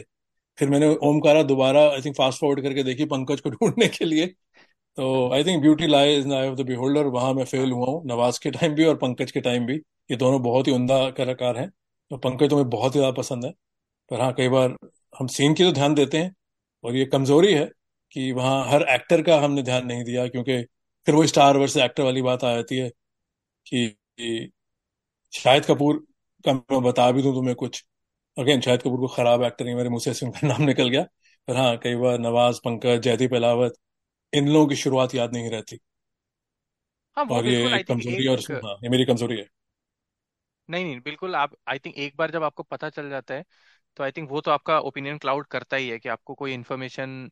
जो शायद जब आप उस समय देख रहे थे नहीं पता थी और बाद में थोड़ा होता है। पर मैं तो ये कहूंगा कि वो सीन मुझे हमेशा याद था, और वो सीन बहुत, जिस तरह से, जिस मुझे नहीं पता था कि नवाज है, तो वो मुझे बड़ा अच्छा लगता था वो जो भी प्ले कर रहा था। पर हाँ, कि अब पता चल गया कि नवाज है तो शायद उसकी हम और ज्यादा तारीफ करते हैं उस बात की। नहीं, आई मीन आई मैं तो मानता हूँ हाँ सरफरोश तुम्हारी फिल्म है जैसे दीवार हमारी फिल्म है। तो आई थिंक मैंने तुम्हारे नजरिए से काफी पॉइंट दोबारा स्टडी किए हैं। जब मैंने फिल्म, आई थिंक ये डेढ़ बार देखी है मैंने फिल्म इस पॉडकास्ट के लिए। तो पहली बार जब मैंने देखा तो मुझे लगा कि मुझे इतना नहीं मालूम इस फिल्म के बारे में। तो और जो तुम्हारी नॉलेज को मैच करने के लिए फिर मैंने गुलफाम के सीन और नवाज के सीन फिर मैंने बार बार देखे, और फिर वो डायलॉग मैंने रटा जो सिंपल सी लाइन है, क्या ठाकुर, यू नो। तो अब वो हाँ आज भी बहके हुए पैसे नहीं उठाता, वो तो मैं नींद में ही बोल दूंगा। और वो जो हाँ उससे पहले का सेटअप है, आप रेस खेलने जाते थे और वहां बूट पॉलिश करवाते थे, आई मीन उससे तो ग्रेट लाइन ही कोई नहीं है। फिर अगली लाइन आती है, हाँ बिल्कुल सब हिल जाते हैं, बच्चा ये वो बच्चा है। हाँ अ, पर तुमने काफी बात उठाई, तलाश पे भी एक पॉडकास्ट की जाएगी। सुनने वालों का भी नोट भी भेजो भाई, अगर हमारी पॉडकास्ट थोड़ी आपको पसंद आ रही है। और हम आप लोगों के लिए कर रहे हैं कि बहुत बहुत शुक्रिया कि आप हाँ यू नो बिजी टाइम में अपनी जॉब पे या जिम जाते हुए या कार में बैठे हुए, ट्रेन में बैठे हुए आप लोग सुनते हैं। तो हर किसी को तो हम पर्सनली थैंक यू नहीं कर सकते, पर हम सबको पता है आप जहाँ भी हैं कि आपकी हौसला अफजाई और अ, मजा तभी आता है कि इस डिस्कशन किसी और को मजा आए, पसंद आए, फिर वो और फीडबैक दे। और कंस्ट्रक्टिव फीडबैक भी हम्म, चाहिए। हमने दो तीन चीजें चेंज की हैं इस एपिसोड में जो हमें कंस्ट्रक्टिव फीडबैक मिला था। और, और क्या बात करेंगे before we wrap the show, Sahil? और क्या है जो एक सरफरोश का बाकी है? एक और मैं अ, किरदार की बात करूंगा, राजेश जोशी जिसने बाला ठाकुर प्ले किया है। आ, उन्होंने वो रंगीला में भी जो पकिया बनते हैं आमिर खान के साथ, तो आमिर खान की दो फिल्मों में उनका बहुत बड़ा रोल है। अ, और एक सुल्तान है जो कि प्रदीप रावत हैं, जो गजनी बने हैं, आई थिंक गजनी से बहुत फेमस हो गए थे वो, अ, जो मेन विलन था। तो इन दोनों किरदार भी अ, मुझे लगता है सुल्तान के डायलॉग भी मैंने बहुत बो- अ, मतलब एक दो डायलॉग तो बड़े हम बोलते थे, और वो जिस तरह के वो छिछोरे बने हैं, या वो एक अ, अ, उस सेटअप में जो वो मुंबई में रह रहे हैं ना, बिल्कुल जो बंदा बिल्कुल ही मतलब वो इविल मैं नहीं कहूंगा उनको, पर हाँ वो एक जो बिल्कुल क्राइम की दुनिया में है, तो वहां पे जब वो कहते हैं कि ए माला इसको पिला कुछ ठंडा गर्म, तो वहां पे भी अ, वो सब डायलॉग अपने अ, काफी आसपास अ, एक दूसरे से कहे हैं। अखिलेंद्र मिश्रा की हमने नहीं बात करी, पर मिर्ची सेठ ने भी बहुत अ, अ, अच्छा काम किया है सरफरोश में। जो मैंने कहा था कि वो हिंदी बोल रहे हैं, और अ, शुरू में भी जब बाला ठाकुर उनके पास आता है, वो कहते हैं कि लौ धातु से खतरा है तुझे अब लौ धातु कोई नहीं बोलता है आम बोलचाल की भाषा में कि नहीं, वो तो खैर तो लिखाई भी है, बट आई थिंक हाँ बहुत ही लिखाई है, पर वो जिस तरह से बोल रहे हैं वो आपको बहुत याद काब रहता है। हाँ बहुत हाँ काबिल हाँ एक्टर है वो। हाँ बोलने का भी तरीका है एक, हाँ कि आपको। और आई थिंक वो तो बिल्कुल अर्जन के, और उसके पहले क्रूर सिंह अ, जो चंद्रकांता में थे, उसके माध्यम से वो प्रचलित रहे हैं। अ, तो एक चीज और साकिब भाई मैं बात करना चाहूंगा कि इस फिल्म में बिल्कुल, मैं जब एक आमिर खान का इंटरव्यू पे, जहाँ पे वो पाकिस्तान के बारे में बात कर रहे हैं कि अ, कि बिकॉज हम उस हम मैं ये मानता हूँ कि हम जो जिस अ, एनवायरनमेंट में रह रहे हैं, वो बिल्कुल आपको अफेक्ट करती हैं वो चीज़ें। तो एक ये भी है कि उस फिल्म में ये दिखाया गया कि वहां से जो वहां का आईएसआई है वो बेसिकली आर्म स्मगल कर रहे हैं। पर मैं जब आमिर खान का इंटरव्यू देख रहा था, तो वो बिल्कुल ये बात कह रहे हैं कि ये फिल्म कोई हम पाकिस्तान को नीचा गिराने के लिए या उन्हें खराब दिखाने के लिए वहां के आम जो लोग हैं उनके लिए नहीं कह रहे, हम केवल एक ऑर्गेनाइजेशन की बात कर रहे हैं कि जो ये शायद काम करती है है ना। तो उस लिहाज से भी मुझे सरफरोश एक अच्छी फिल्म लगती है, क्योंकि बहुत सारे पॉइंट्स उठते हैं कि यहाँ पे कि कि कि आजकल ये बातें बहुत उठती हैं कि आप किरदार का आपके किरदार का मजहब क्या है, किरदार का रंग क्या है, वो किस तरह से दिखता है, वो क्या पहनता है। तो इ- उस मायने में भी मुझे लगता है कि सरफरोश में एक ईमानदारी है, सरफरोश में एक एक क्या कह लीजिए कि एक नियत है, एक कैंडिडनेस है, नियत जो है ना, एक जो हाँ नियत है एक वो बिल्कुल नियत है, ठीक। हम्म हाँ बिल्कुल नियत, एक बिल्कुल आपने सही कहा, एक सही वर्ड है कि एक नियत उस फिल्म की अच्छी है। कि वहां पे मैं जब आप वो फिल्म देख के निकलते हैं, तो शायद आप फिल्म की ही तारीफ कर रहे हैं, मतलब आपके अंदर कोई प्रिजेडिस या ऐसा कुछ लेके आप बाहर नहीं निकलते हैं। तो मैं समझता हूँ वो इम्पोर्टेंट है, क्योंकि बहुत कॉम्प्लेक्स फिल्म है, बहुत कुछ कह रही है वो फिल्म, बहुत कुछ कहा है सलीम के कैरेक्टर के द्वारा, सुल्तान। अ, और मैं बिल्कुल मतलब मैं कह सकता हूँ ये बात कि जो दो किरदार है सलाई- सलीम और सुल्तान के, वो एक दिखाया है कि एक सुल्तान भी है और सुल्तान को बिल्कुल, और एक हाजी भी है। तो तीन कैरेक्टर अगर हम ले लें, तो तीनों कैरेक्टर के हिसाब से आप देख लीजिए कि एक है जो पुलिस में है, जो बिल्कुल देशभक्त है, ईमानदार इंसान है, जो पूरी जिसके पर उसको भी क्वेश्चन किया जा रहा है, और वो गलत है बिल्कुल, और वो चीज उस फिल्म में दिखाई है कि आपको उसको क्वेश्चन नहीं करना है। एक हमारा सुल्तान है जो कि मैं कहूंगा कि उसका मजहब से कोई रिलेशन नहीं है, लेकिन हाँ वो एक कैरेक्टर है जो बिगड़ गया, जो कि शायद वो एक हिंदू कैरेक्टर भी हो सकता है वहां पे, जो मकरंद का कैरेक्टर है है ना, वैसा ही है वो एक कैरेक्टर। और एक हाजी है जो कि बिल्कुल देश के खिलाफ काम कर रहा है, जिसकी जो जाके भड़का भी रहा है, सलीम को भी भड़का रहा है कि भाई कि तू मेरे ये हमारे हाजी और मजहब का है। मिर्ची में ज्यादा कॉमन है, राइट, कि वो फायदे, उनको देश की कोई परवाह नहीं, उनको फायदे से हाँ मतलब है। उनको और फायदे से जो मतलब है। और जो सुल्तान टाइप लोग हैं, जैसे वो हाँ एक यंग एज में उनसे पर खून वो हो मजहब, गया, मजहब मैं का ये नहीं है कह रहा वो हूँ। वो फौजी, वो हाँ जो भाई ऐसी लड़ाई में लोग काम में आते हैं, राइट। एक लीडर होता है जो हाँ मास्टरमाइंड होता है, जो लोगों को भड़काता है, और फिर बाकी लोग जुनून में आके उस चीज में उतर आते हैं, और चाहे वो गलत काम हो सही काम हो, फिर वो परवाह नहीं करते। तो हाजी और जो ये हैं मिर्ची, ये एक तरह से सेनापति टाइप लोग हैं गुल्फ, गुल्फाम की सेना के। ये पैसे में और अपना फायदा देख रहे हैं, इनको कोई देश से दिलचस्पी नहीं है। सुल्तान जैसे जो किरदार हैं, उनका कहीं गुस्सा है, उन, वो या तो मिसगाइडेड हैं जो भी हाँ वो इन लोगों के हाथ मिसगाइडेड है। चढ़ गए। हाँ हाँ और हाँ प्रदीप रावत हाँ की एक बात मैं और कहूंगा कि प्रदीप रावत से, पता है तुम्हें, ऐसा नहीं है कि बहुत टाइम तक मैं कई बार उनको सलीम गौस से कंफ्यूज करता था, जो भारत है खोज में भी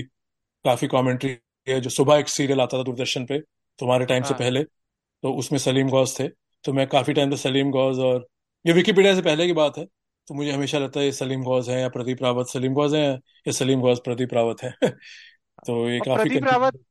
कंफ्यूज। आपको अगर याद हो महाभारत में थे वो, अश्वत्थामा का कैरेक्टर उसने प्ले किया था। तो जब हमने भी सरफरोश देखी और महाभारत देख चुका था मैं, तो वो तो था कि हाँ ये इसको देखा हुआ है, नाम नहीं पता था पर हाँ ये था कि इसको तो देखा हुआ है ये कैरेक्टर। आ, हाँ तो बस यही था कि जो आखिरी पॉइंट तो कि फिल्म की नीयत भी बड़ी अच्छी है। अ, अगर एंड करें इस पॉडकास्ट को। आई थिंक कहानी और बनाने वाले की नीयत पे ही होता सारा, कि आप कितनी फिल्में ऐसी हाँ आजकल आती हैं,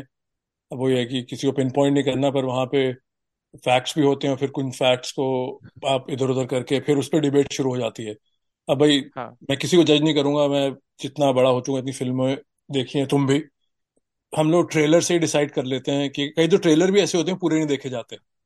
हाँ तो ऐसा ही है बस। फिर अब, अब सरफरोश को दोबारा आप देख के, और इसमें सफाई देने की जरूरत ही नहीं है, वो एस्पिनाज जो जो एजेंसीज हैं कंट्री की उनकी कहानी है कि कैसे इंडियन पॉइंट ऑफ व्यू हाँ से कि वहाँ पे जो देश में टेंशन आ रही है जो पड़ोस से आ रही है तो उसको फाइट किया जा रहा है। और आमिर के डायलॉग अच्छे हैं जो आखिर में वो बंटवारे का ही बोलते हैं कि हम बंटवारे को एक दर्दनाक वाकये की तरह याद करते हैं और हाँ तुम जैसे लोग उसका फायदा उठा रहे हैं। तो आई थिंक वही इस पिक्चर का एक एक कॉन्फ्लिक्ट है। अ, पर हाँ गुलफाम को उन्होंने पूरा जस्टिस किया है कि उनका अंत तो ऐसा ही होना चाहिए था, और एंड में भी दिखाया कि उनका नाम रख लिया गया है कि फनकार करके उनकी मौत है। उनको आई डोंट थिंक उनको ये कहा गया है कि वो इस चीज में उनका हिस्सा था। मुझे ये लगा आखिर में ना, मिर्ची और हाँ वो सब हाँ हाजी पकड़े गए हैं, गुलफाम को अभी हाँ भी पीछे से उन्होंने एक तरह से जो भी है दोनों मुल्कों की वजह से या डिप्लोमेसी की वजह से उन्होंने वो पूरा जो रैकेट था वो तो बस्ट कर दिया, पर गुलफाम को उन्होंने एक तरह से पीछे से एक वो बाइज्जत बरी करके बस जाने दिया। ये उस फिल्म का एंड है। आई थिंक वो इंटरेस्टिंग पॉइंट रहेगा क्योंकि सोनाली को तो ये बात पता चल जाती है। अब ये देखने वाली बात है कि सोनाली पर हाँ कि वो आ, उसकी कि उनको ये बात आमिर बता रहा है कि भाई कि वो हेल्प कर रहे थे ऐसे एलिमेंट्स को हम्म या नहीं, हाँ, ये सोचने क्योंकि की वो बात है। तो भाई उन्होंने सोनाली को बता दिया है, पर न्यूज में हाँ जो बात आ रही है वो उनको अभी हाँ फनकार कह रहे फनकार है हैं। हाँ कि उन्होंने कहा मशहूर था, मैं फनकार हाँ हाँ आमिर आमिर का किरदार कहता है मैं तुम्हारे से फनकारी का नकाब उतार के अब तुम्हें गद्दारी का, बेसिकली जो तुम हाँ कातिल हो। तो अगर न्यूज कातिल चैनल हाँ उसको अभी भी फनकार कह रहे हैं, पाकिस्तान के अजीम फनकार, तो यही उस वक्त लगता है कि डिप्लोमेसी के तहत उनको हाँ मरने के बाद बेइज्जत नहीं किया गया है, और जो बाकी लोग थे हाँ हाजी और मिर्ची और इन सबको पकड़ लिया गया है। हाँ और वो कहती भी है कि विश्वास नहीं होता है कि ऐसे कलाकार, इनके जैसे कलाकार भी ऐसा कर सकता है। और फिर अ, वो कहते हैं कि कलाकार भी तो इंसान ही होते हैं, अच्छे भी होते हैं बुरे भी होते हैं। नहीं, तो परफेक्ट वे है इस पॉडकास्ट को खत्म करने का। और डेफिनेटली तुम्हारी ऐसे मैंने फिल्म दोबारा देखी और मुझे तब भी पसंद थी, पर बहुत मजा आया और हाँ होपफुली हमने कुछ जस्टिस किया है। डेढ़ बिल्कुल। घंटे तक और हमने शायद ये बात की इस फिल्म के बारे में। जो सुनने वाले हैं उनको मैं एक बात बोलूंगा कि हमारा कंजिकेटिव सेकंड पॉडकास्ट है जिसमें हम मुकेश ऋषि की बात कर रहे हैं, तो शायद ये एक मुकेश ऋषि फैन क्लब हो सकता है। देखते हैं अगली फिल्म हाँ, कौन सी करते हैं। तो पर हम गुंडा हाँ की बात नहीं करेंगे बहुत जल्द, तो कोई कोई कोई घबराए ना। नहीं भुल्ला और हाँ गुंडा ये कैरेक्टर डिस्कस नहीं होंगे चलो ठीक है, इजाजत लेते हैं और फिर जल्दी एक और एपिसोड रिकॉर्ड करेंगे, तो ये एक हफ्तों में। बिल्कुल और बिल्कुल। और हाँ सुनने वालों से मैं यही कहूंगा कि जो सुन रहे हैं जाके अगर आपने नहीं देखी है तो सरफरोश बिल्कुल दोबारा देखिए, और जिसने देख रखी है उसको भी यही कहूंगा कि दोबारा जाके सरफरोश देखिए। हाँ यूट्यूब पे भी है और जी पे भी है, जिनके पास जी ऐप है। हाँ मैंने जी पे देखी है, जो इंडिया में लोग हैं वहाँ तो आई थिंक जिनके पास जी है तो ये पिक्चर मिल जाएगी आस- आर- आराम से, और जो जिनके पास जी नहीं है आई एम श्योर इसका यूट्यूब पे भी डिजिटल कॉपी है हाई डेफ, तो देखिए और फिर बताइए। अ, मुलाकात होगी बहुत ही जल्दी। Thank you. इस घर को बचाने के लिए मुझे एक नहीं, दस सलीम की जरूरत है। दस नहीं साहब, दस हजार मिलेंगे